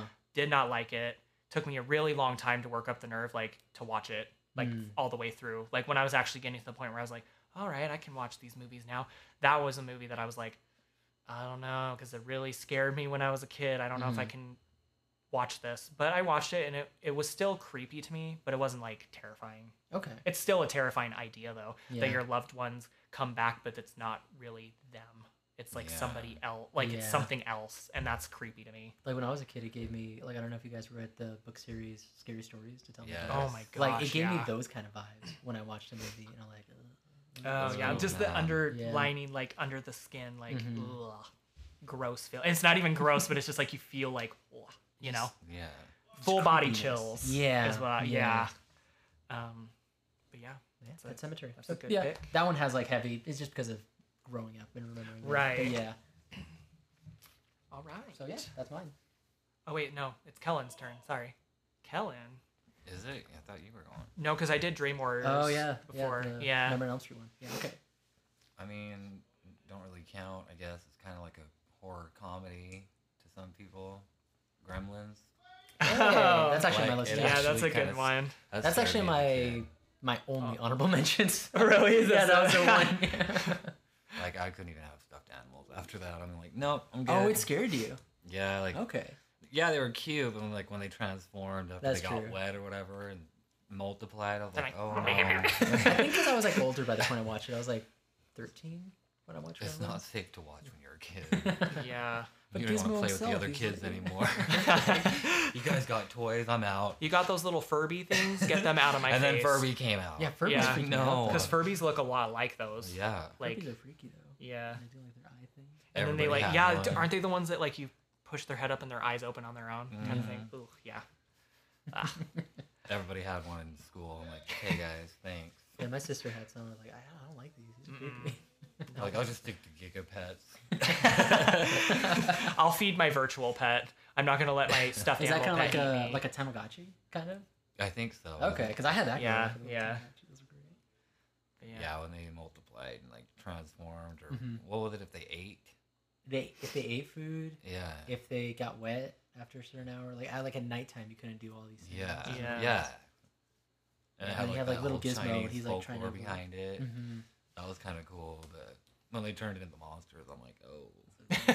This uh right. turned into some, oh, it's this kind of movie. Okay. I think thanks for uh, not letting me know. Like, thanks for the warning. I learned not to judge a book by a cover that day. Because I wonder if a lot of pa- oh. I, right, I wonder if a lot of parents took their kids to this movie back in the '80s, thinking, "Oh, they're cute little like gremlin things." They're all over the drive-through. and then they get they yeah, and then they watch the movie and they transform into the and they're like, they're covering the kids' eyes. They're like, the kids are like, "I want to go home." Drive-in Oh. movie theaters are just empty and the show's still playing. Everyone's like, fuck this," peel out. I, mean, I don't know. But yeah, that'd be funny. All their kids end up sleeping with them that night. Probably. That was basically me. Anything else you want to say about Gremlins? Anything else that stood out to you particularly besides like, I guess the Gremlins themselves? Not really. I like the little like. There was a lot of references of other movies. Mm-hmm. Like the theater scene was actually the same theater that they had filmed Back to the Future. Ooh, okay, That street. Really? They Huh. filmed it in the back alley of that. Yeah. that's cool. I didn't know So that. there's a lot of like different '80s, like especially in the beginning, like there's whether it's like a poster on the wall or whatever, like there's always some reference to something else that was through that decade. So it, that's kind of cool. Yeah, Yeah, that is cool. Like you just kind of gotta catch it though, or you miss it. Mm. But I love it. I love that. it was an interesting movie. I've only actually ever seen it a couple of times. You're probably So- young, right? I was pretty young when I first saw it. Gremlins two Uh, stuff. I was like, I think a sophomore in high school when I watched it the first time, so not very long God, am I ago. really Oh, the okay. oldest one here, guys? I'm the only, the oldest one. In He's this the one. only one that's actually born in the 80s. Oh my right? god! Yeah, because you're younger than me. Yeah. Yeah, I'm so 94. Okay, I, I did 92, 88. Damn, Damn, that's crazy. I could be like you guys' dad or something. I don't know what that. you guys make me feel old. Wait, Kellen, you're not my dad? I thought you were my dad. You better talk to your mother On this about episode this. of Maury. I want a paternity test right now. I thought that Kellen was my dad this whole time. What is this? Buffoonery to and Sigourney. tomfoolery that we've got going on in this podcast right now. Talk to Sigourney. She'll tell you. I should tell you the whole. You are not the father. That's why she took that role. Oh my god. Man. Anyway, Yeah, Gremlins. good fi- good film from what I remember of seeing it only twice in my life, but Again, Um, it didn't really count as a horror. It was just like a comedy thing. Comedy horror. Yeah, I noticed 80s had a lot really of like slasher. very horror, campy. like, It was but more very- for like a family kind of. Yeah, like, like even Ghostbusters. Like Yeah. Mhm. there were some elements that kind of scared me, but I think overall it was just like like a family yeah. horror film. Right. Yeah, yeah, it's interesting. Yeah, good one. Cool. And that was the last one on your list, Kellen? Yeah. Kellen kind of cheated. Audience, Kellen cheated today. He didn't have a full top 10 list, but Uh, in my defense, because I knew that these two would have at least one of mine. that's true. That's true. I w- I'll give you that. I'll give you that. Um, I'm just messing with you. Um, JK. But my number eight is another John Carpenter movie. It came out in 81 as well. Oh, wait. No, it came out. No, it came out a year before The Thing. So 81. Do you want to take a guess? Do you guys? I'll give you another hint. It, Okay. There was a remake, a terrible, terrible remake that came out in 2005 of it. Amityville. Was No, I No, love that that was remake. I love that remake. Because the Was first there an Amityville was in in the the- 70s. Yeah. no, Amityville Horror did come out in 2005, the remake. So you were right about that. Uh-huh. I was saying like Ow. the original Amityville, so it's like. But then I'm like, I don't think there was an Amityville. You really don't know this? Is No, this give really not clicking with you? Is it a series, a franchise we've already gone over? No. It uh, it also also has Jamie Lee Curtis in it. If that gives you another hint. Give me a second. Give me a second. I cannot for the life of me remember who else is in it right now. I'm like totally having, you know, a a bonehead Shoe moment. man. but- Terminator was scary to you? Would Terminator count? Because the first one came out in the 80s. yeah, the second one did too, didn't it? I think. I think the second one did come out. Did it? Yeah. Hey Siri. No, Yeah. Um, Freak. I'm lost. I don't. Okay. Yeah, you I, got I'll me. just- I I'll can't even guess. the fog. Oh, Uh, I know of it. I've never seen it. freak. What? Never seen the fog. Kellen or, or Roman. I had The two remake people. was good too. I- the Uh, rem no, I, I liked liked the remake I when I was it. younger. The remake like was like scary to me, but I've then seen the, the Mist. the mist is good. But no, I didn't like the ending. It was a good movie, but the I ending, can't like, believe- oh man. I can't believe neither one of you have seen the fog. Sorry, What man. is this buffoonery that Um, we've got just- going on? yeah, I've I'm just kidding. no, but basically, What do people remember? The Thing, the Fog. probably the thing. Ooh, let's take but- a toll. Leave a comment below. Leave a comment. comment on the podcast. Send us your emails. There you go. but basically this like fisher fisherman town like next to like the ocean gets overcome by like this fog and there's like these mysterious like supernatural figures that like appear from the fog and basically terrorize the people of the small town um, yeah i really love you know i feel like this entire episode i hope we're not I I hope we're not being redundant about the practical effects side of stuff because I feel like the 80s, like we've said before, really had concreted like what practical effects could do for that time. right. So snowballing off of that, like the fog had some really good practical effects as well. Not so much in I just feel like creating like the fog itself, making making the fog a character, um, creating like how to make the fog have movement and make it seem like I said, like the fog essentially is a character in itself. Mhm. Um, I think that's really cool. Of course, like I said before, with the thing, it has its John Carpenter flair. Of course. Oh, it also star. It also has um, the the girl that plays Annie Brackett in Halloween in it too. I forgot that she's Oh, in it as well. Yeah, she doesn't have as big of a part as Jamie Lee Curtis does, but yeah, they're both in the same movie together. So So you got some It's- like some veterans from Halloween yeah, so it's fun. It was like a family gathering again. You know, aside from a couple of other characters that were in the fog, but Mhm. um, yeah, it's it's a fun movie. I like the direction. I like the tone, the atmosphere, the suspense. Uh, the acting is really good. Uh, yeah, so The Fog, 1981. Cool. So Roman, All right. your turn. So this one, uh, it feels like a while since I've seen this movie, but this one scarred me. This is like those, like you go on like, as a child, you accidentally stumble into like some shock horror websites and you see things you should you Mhm, shouldn't, yep. and it's like, Yeah. oh, this is gonna have long-lasting ramifications to my mental health. Right. So for me, that movie was Hellraiser. Ooh, that's on my honorable mentions. is a visually haunting like it's just terrifying it is horrific it is hellish really Boom. Pun intended. but yeah there's a I, I was I was a really young kid with the last time I saw it I don't really remember much now but uh pretty messed up Yeah, what I do oh, remember. yeah. Really Have you seen up. it, Kellen? I don't think I finished it. Like the guy with the needles or whatever was coming out of his head. Yeah. Like, no, I, I can't. there's like a scene with like there's photographs and I there's had a like a brother guy like like who's completely just skinned Yeah. and he's just he He's, writes like, like crawling across help the me, floor or yeah, something. on like oh yeah. man. And for a while, that image was being shared along like horror websites or Mhm. like um just At shock that websites. time, or oh or like in the, in the beginning of the early like internet age, like Okay. when I was like okay I'm like 10 years old I'm getting like my my Netscape my Juno dial up internet MySpace. you know right before Google took over everything right. and yeah, like those images would float around, but like people would pretend they're like real images. Like look at this actual man who has been like Skinned skinned, alive. alive, in oh, like places like China or stuff like that. But then I remember like, no, that's from Hellraiser. Yeah. But it's so messed up that they're doing that, and a lot of people believe them. And like, if I've never seen Hellraiser, I would have believed them. But oh man. I, I probably saw Oh. clips of that when I was twelve, which is And- way too young to see that. And correct me if I'm wrong. Is that the se- is that the same movie where his face is like being stretched by like the hooks? Yeah, yeah. Oh, yeah. that.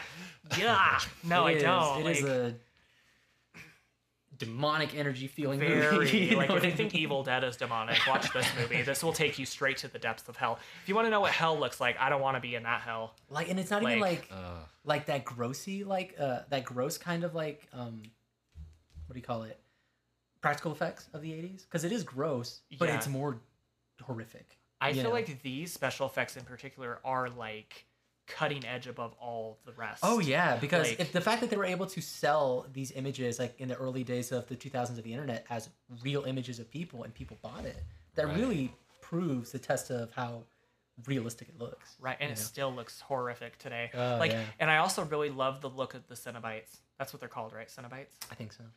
How they all have like different, like, unique like looks. Like Pinhead himself is already like iconic Mhm. the way he looks, but all of them all have their like different like horrific body modification type of like Oh, yeah. look to them, and it's it's a very also like a kind of movie that's a very like erotic bondage type of movie in a sense because you've got like yeah. the chains and the the, the the yeah it's very, Very like BDSM kind of. If that's what hell's costume like Like, kinda count me you- in. Ah, first ticket Like it I'm kind just of makes kidding. you just want to make the people that created all that to get like I don't know tested or like Or pick their brains like, what, Yeah, what were you thinking when you're made making you- this? What was the Yeah, inspiration? right Guys like, well, Like, I was at a McDonald's. you need to be, yeah, you need to in the Madonna- studied. I went in the McDonald's bathroom and there was like a harness suspended from the ceiling, and I mean, it just from there it just created. it wrote itself. I mean, really, I wrote yeah. in five minutes. Hollywood Yeah. just jumped on it. Like, yeah, how did that pass in Hollywood? Like, Like yeah, whoever- slasher flicks were getting big, like gory movies were getting big, but like even that still pushed the envelope. Right, and you know what I find very like contradicting and almost uh, what's the word?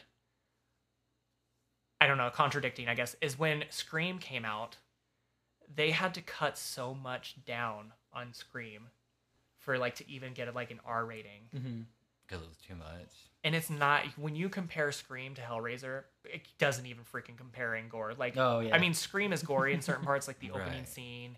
You know, you've got blood and stuff, but like, how did Hellraiser miss that fucking? That's true. Yeah. Because Hellraiser is MPAA R rated. Like it's not, it's not unrated. I'm pretty sure it's R rated. Right. Uh, yeah, I don't know. Yeah. and Scream's R rated. It is. Yeah. Yeah. so, mm. I don't know. Yeah. That's. I just. Yeah. This movie. Like, I did the like- actors come out psychologically fine? right. I don't know.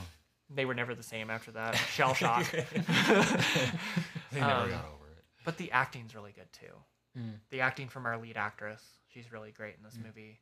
Um, the look of like the box itself is really cool. It like looks like a Rubik's cube. like there's really good like production design and costume design throughout the whole film. Like it's it's it is a well made movie and there's such high production value and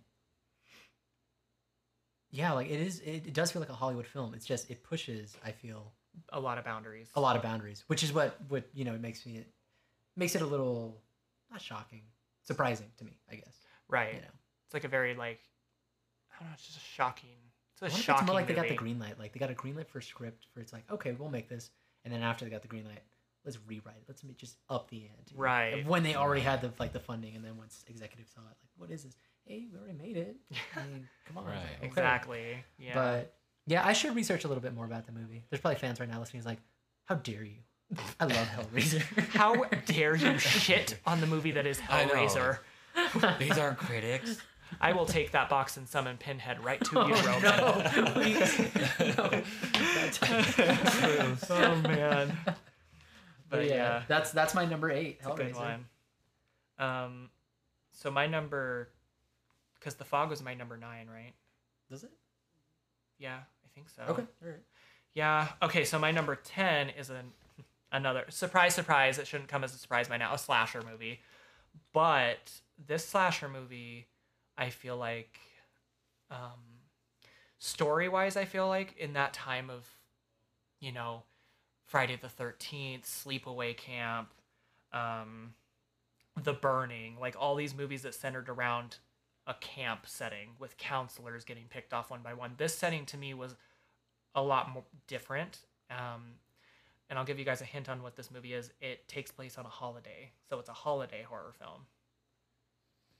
Do you guys want to guess? It came out in Mm. '81. 81 holiday horror film.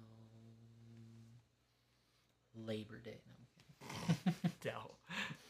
Groundhog Day. Just kidding. Groundhog Day. That's the one. No, but it's it's a holiday. It is, yeah. Like international holiday, American holiday. Yeah, international. I Black feel like Christmas. No, no. That came that Black Christmas came out in the '70s, but that was a good guess. I'll just tell you. Okay. Yeah. It's My Bloody Valentine. Ah. Yeah. Ah. Is that? That's That a ain't a band name, holiday. isn't it? Yeah. Okay. It is so a did they band. take it from the movie?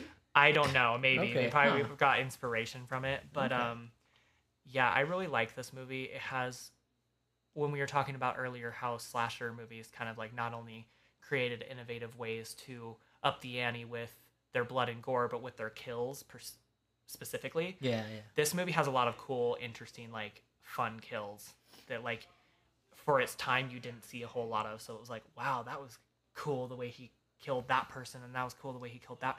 So it's just very innovative. I think the killer himself is iconic, like the the scary miners, coal miners gas mask with like a pitch or with like a pitchfork, Oh, not a pitchfork, a pickaxe Pickaxe, yeah. And just walking around pi- like picking off these people. And a lot of like the scenes that ensue even before like the death scenes like there's a specific scene with one character where she's running around this like abandoned mine. And it's really cool because they have like all these like masks that are dropping from the ceiling around her. So you're like holy shit is he gonna drop from the ceiling? And she's like oh. running around like freaking out reacting to all these like things happening around her. It's like total chaos but it's so cool the way they like I don't know the way they did the scene and added the suspense up to the ante, like so that we're going along with this ride and we're like, oh god, like is he gonna drop from the ceiling next? Like is this? I don't know. It's just really cool. The acting's pretty good. Um, yeah, I I like this movie. I think it's fun. It actually bumped. I actually had a different movie on my list right before we went to record this episode, and I just luckily happened to remember this movie because the thing that I'm so mad about my 2000s list is I forgot the Descent on that list. I'm so mad Oh, at yeah, myself. yeah. Yeah, yeah, I'm so mad at myself. I was kicking myself after the episode aired. I was like, "Are you kidding me? I forgot the Descent. I'm such a bonehead." But luckily, I remembered this one, and it actually knocked off another slasher movie that I had on this list. But it went down to my honorable mentions, so it's fine. But yeah, My Bloody Valentine is my number ten. So All right. Number 10, that's it. that's it. All Yeah, right. because well, a lot of our movies overlapped. We had a lot on this. How one, did you, how did you finish? And I still have two left. Interesting. All right then. Am I missing one? Two, four, six, eight, ten. No, I'm not missing one. All right then. Okay. So So, I'll, I'll I think do. we're I'll good. bundle my nine and my ten. Have you seen My Bloody Valentine, I Kellen? haven't. Oh, okay. Well, I recommend you guys both watch it Okay. because it's a fun slasher movie. It's also like for the production value back then in the day, it's actually like lighting and like cinematography wise for an 80s slasher movie pretty f- pretty good. Like the cinematography is really good, the sequences are really good, like the editing is really good. Yeah. It's, it's a good movie. It's a well put together slasher movie. Like especially during the time when all these other slasher movies were coming out and, you know, so yeah, I like it. My Bloody Valentine. So My Bloody Valentine. Yeah. Okay. All right. Well, sweet. So going on to my number nine, and I'll bundle that with my number ten as well. okay. Okay. Uh, so Ghostbusters. Had to put that on. there. Such a great film. Such a good movie. Come on. It's not a. I mean, that was on my movie. original list. It's not. but I was like, I a- don't know if that's like. It's in the same vein as Gremlins. I feel. Me It's too. The Yeah. same vein as Gremlins. Oh yeah. Kind of the same as Poltergeist. Poltergeist gets a little more creepy. Um, you know, I love comedy in the '80s. I Yeah. love um, the Blues Brothers. I love Classic. Caddyshack. I love Groundhog. Like all those movies are great, and like Ghostbusters captures that kind of like '80s comedic vibe in a kind of like spooky, Yeah. campy family kind of setting. You know, Mhm. love the Ghostbusters. So had to make my list. Definitely had to. Dan Aykroyd's hilarious. Um, Bill Murray, all the guys, phenomenal. Yeah. Say it with me. Who you gonna call? Ghostbusters. and then copyright strike. I know. We're get this episode flagged. Fuck. But yeah, so did that make an honorable mention? No. Really? Not a fan, huh?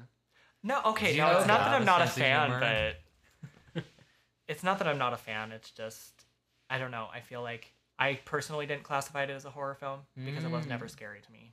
But Shaun of the Dead. We talked about that. I know, but there's Yeah, like a fine line. I okay, guess. but that I don't feel didn't, like didn't, didn't quite make your line. no. Okay, gotcha. Yeah. Gotcha. Okay. Sorry. No, Sorry. you're fine. You're fine. Sorry, listeners. Don't crucify me or kick me off the show. You know, uh, death Actually, you know what? It No, was on my. Actually, you know what? I take it back. It was on my honorable mentions list. I'm just kidding. No, Oh it wasn't. wow. Okay. No, No, I'm looking right now, listeners, and it's not. it's not there. He's lying to you. All right, and then with that, uh, my last one, number ten, topping it all off, is Friday the Thirteenth. Ooh, okay. Because actually, before the I, only slasher movie on your list uh, besides Nightmare on Elm Street?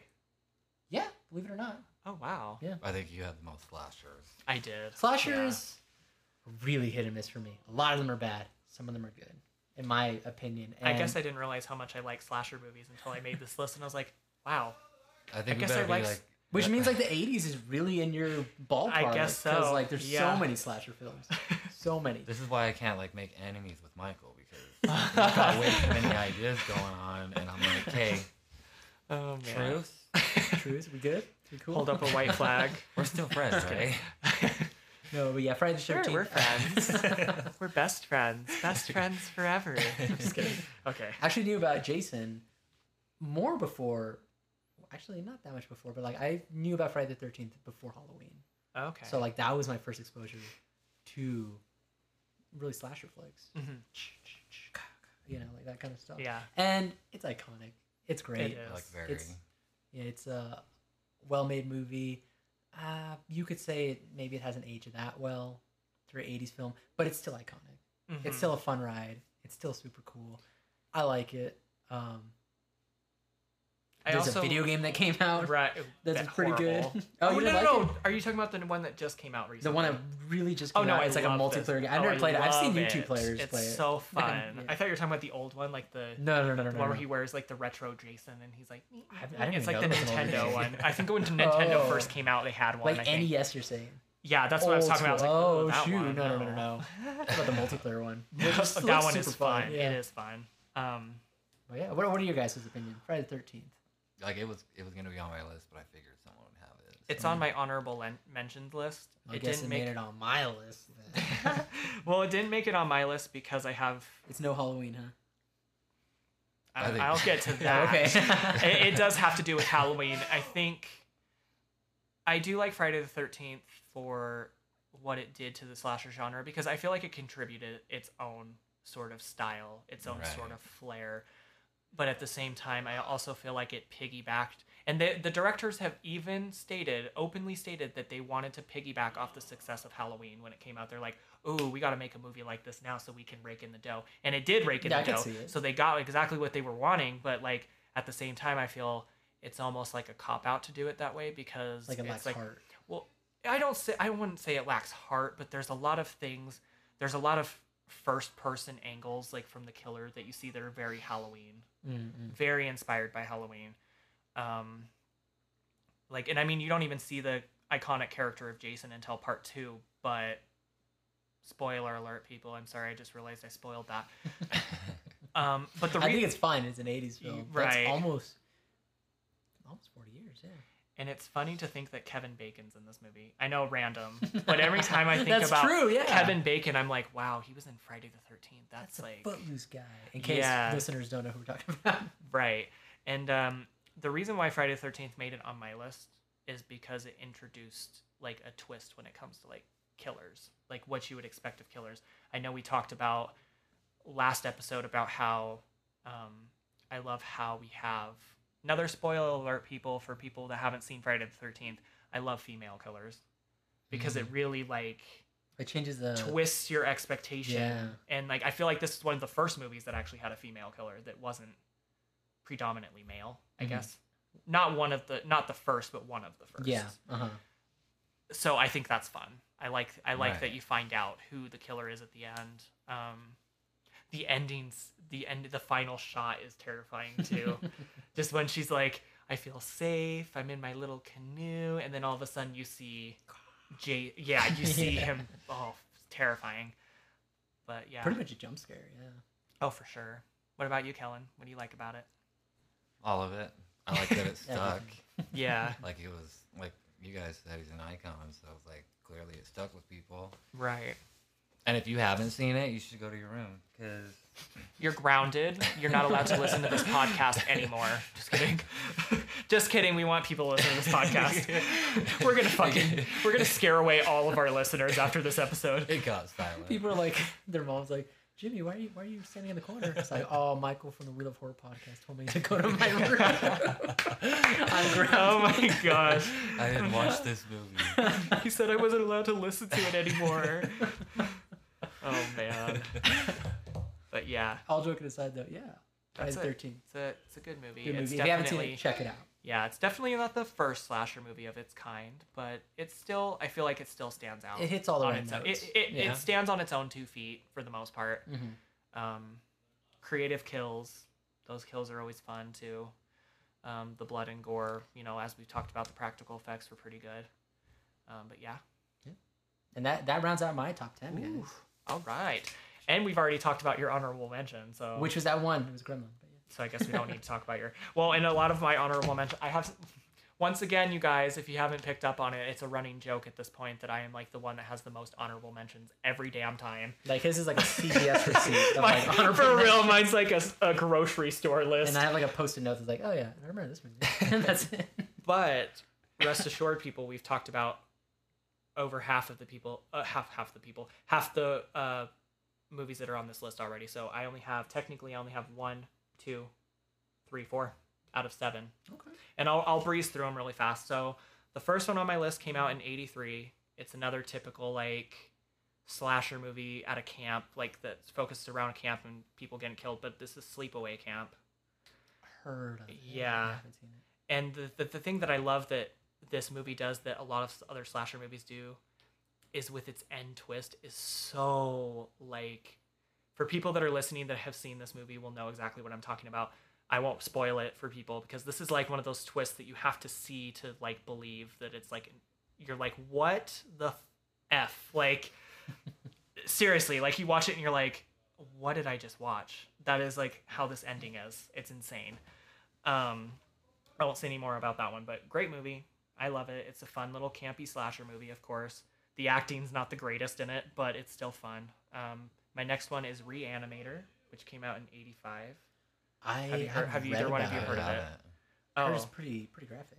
Is it is. Yeah, Okay, and there's okay. like some weird like there's like a a rapey type of scene that I'm not too fond of. I mean, I think alright. anyone that's listening knows I'm not fond of like the rapey stuff. Never have been, never will be. There's a weird like rape scene in that that's kind of blah. I don't like it. Um, but it's a good movie. It has some really great visual effects, like some really far out of left field shit that happens in this movie. Um, basically, yeah. So Reanimator, 85. Um, the last two on my list, surprise, surprise, slasher movies. Um, the Burning, which came out in 81, which is actually another movie that I rewatched last night because I wanted to make sure that. Because it's been a while since I watched The Burning. I've seen it a handful of times. Um, the Burning is basically about a prank that goes wrong. A bunch of ki- uh, a bunch of kids that are staying at the summer camp accidentally end up like burning this guy, and he ends up like surviving, but he has third degree burns all over his body, and he he ends up getting released from the hospital and going back to the camp to wreak havoc and revenge on the counselors that are now there five years later. So it takes place five years after the events that happened in the opening scene. But um, yeah, the killers are or the killers, the kills in this movie are pretty cool. There's like a a whole like massacre scene on this raft where he just like plows through like six kids at one time, just with these pair of like garden shears. Oh, he just like completely massacres this entire raft with these kids all at the same time, just one after the other, like shack shack, like Oh, yeah, man. it's it's insane. It's fun. It's a really fun one. Um, and then the last slasher movie that I have on my list, last one on my list, period, actually, um, is April Fool's Day, which came out in '86, which is another slasher movie. Which, um, you haven't? Have you heard of that one, I haven't. Oh, okay. So this one's another fun one that has like a fun little twist at the end as well um, that I really enjoy. Uh, surprisingly, I was in the dark about this movie for a really long time, but when I finally watched it, I was like, "Oh, that's really cool," because it's like it follows the conventions of a regular slasher movie, and then towards the end, as I said with Sleepaway Camp or Friday the Thirteenth, it like turns it on its it turns it on its head, and like completely like twist reveal at the end, which is pretty cool. So Nice. yeah, so yeah, that uh yeah that ends my honorable mentions list. And with that, I think yeah, we, we got all of our uh, top '80s films. Right, So, heck yeah, we got through that. What? What? Nice. Yes. um. So yeah. Uh. I guess final comments that I want to make is just thank you all again for all of your support so far. It's been overwhelming. Like yeah, it's amazing. It's, it's nice. um, we can't say appreciate thank you enough.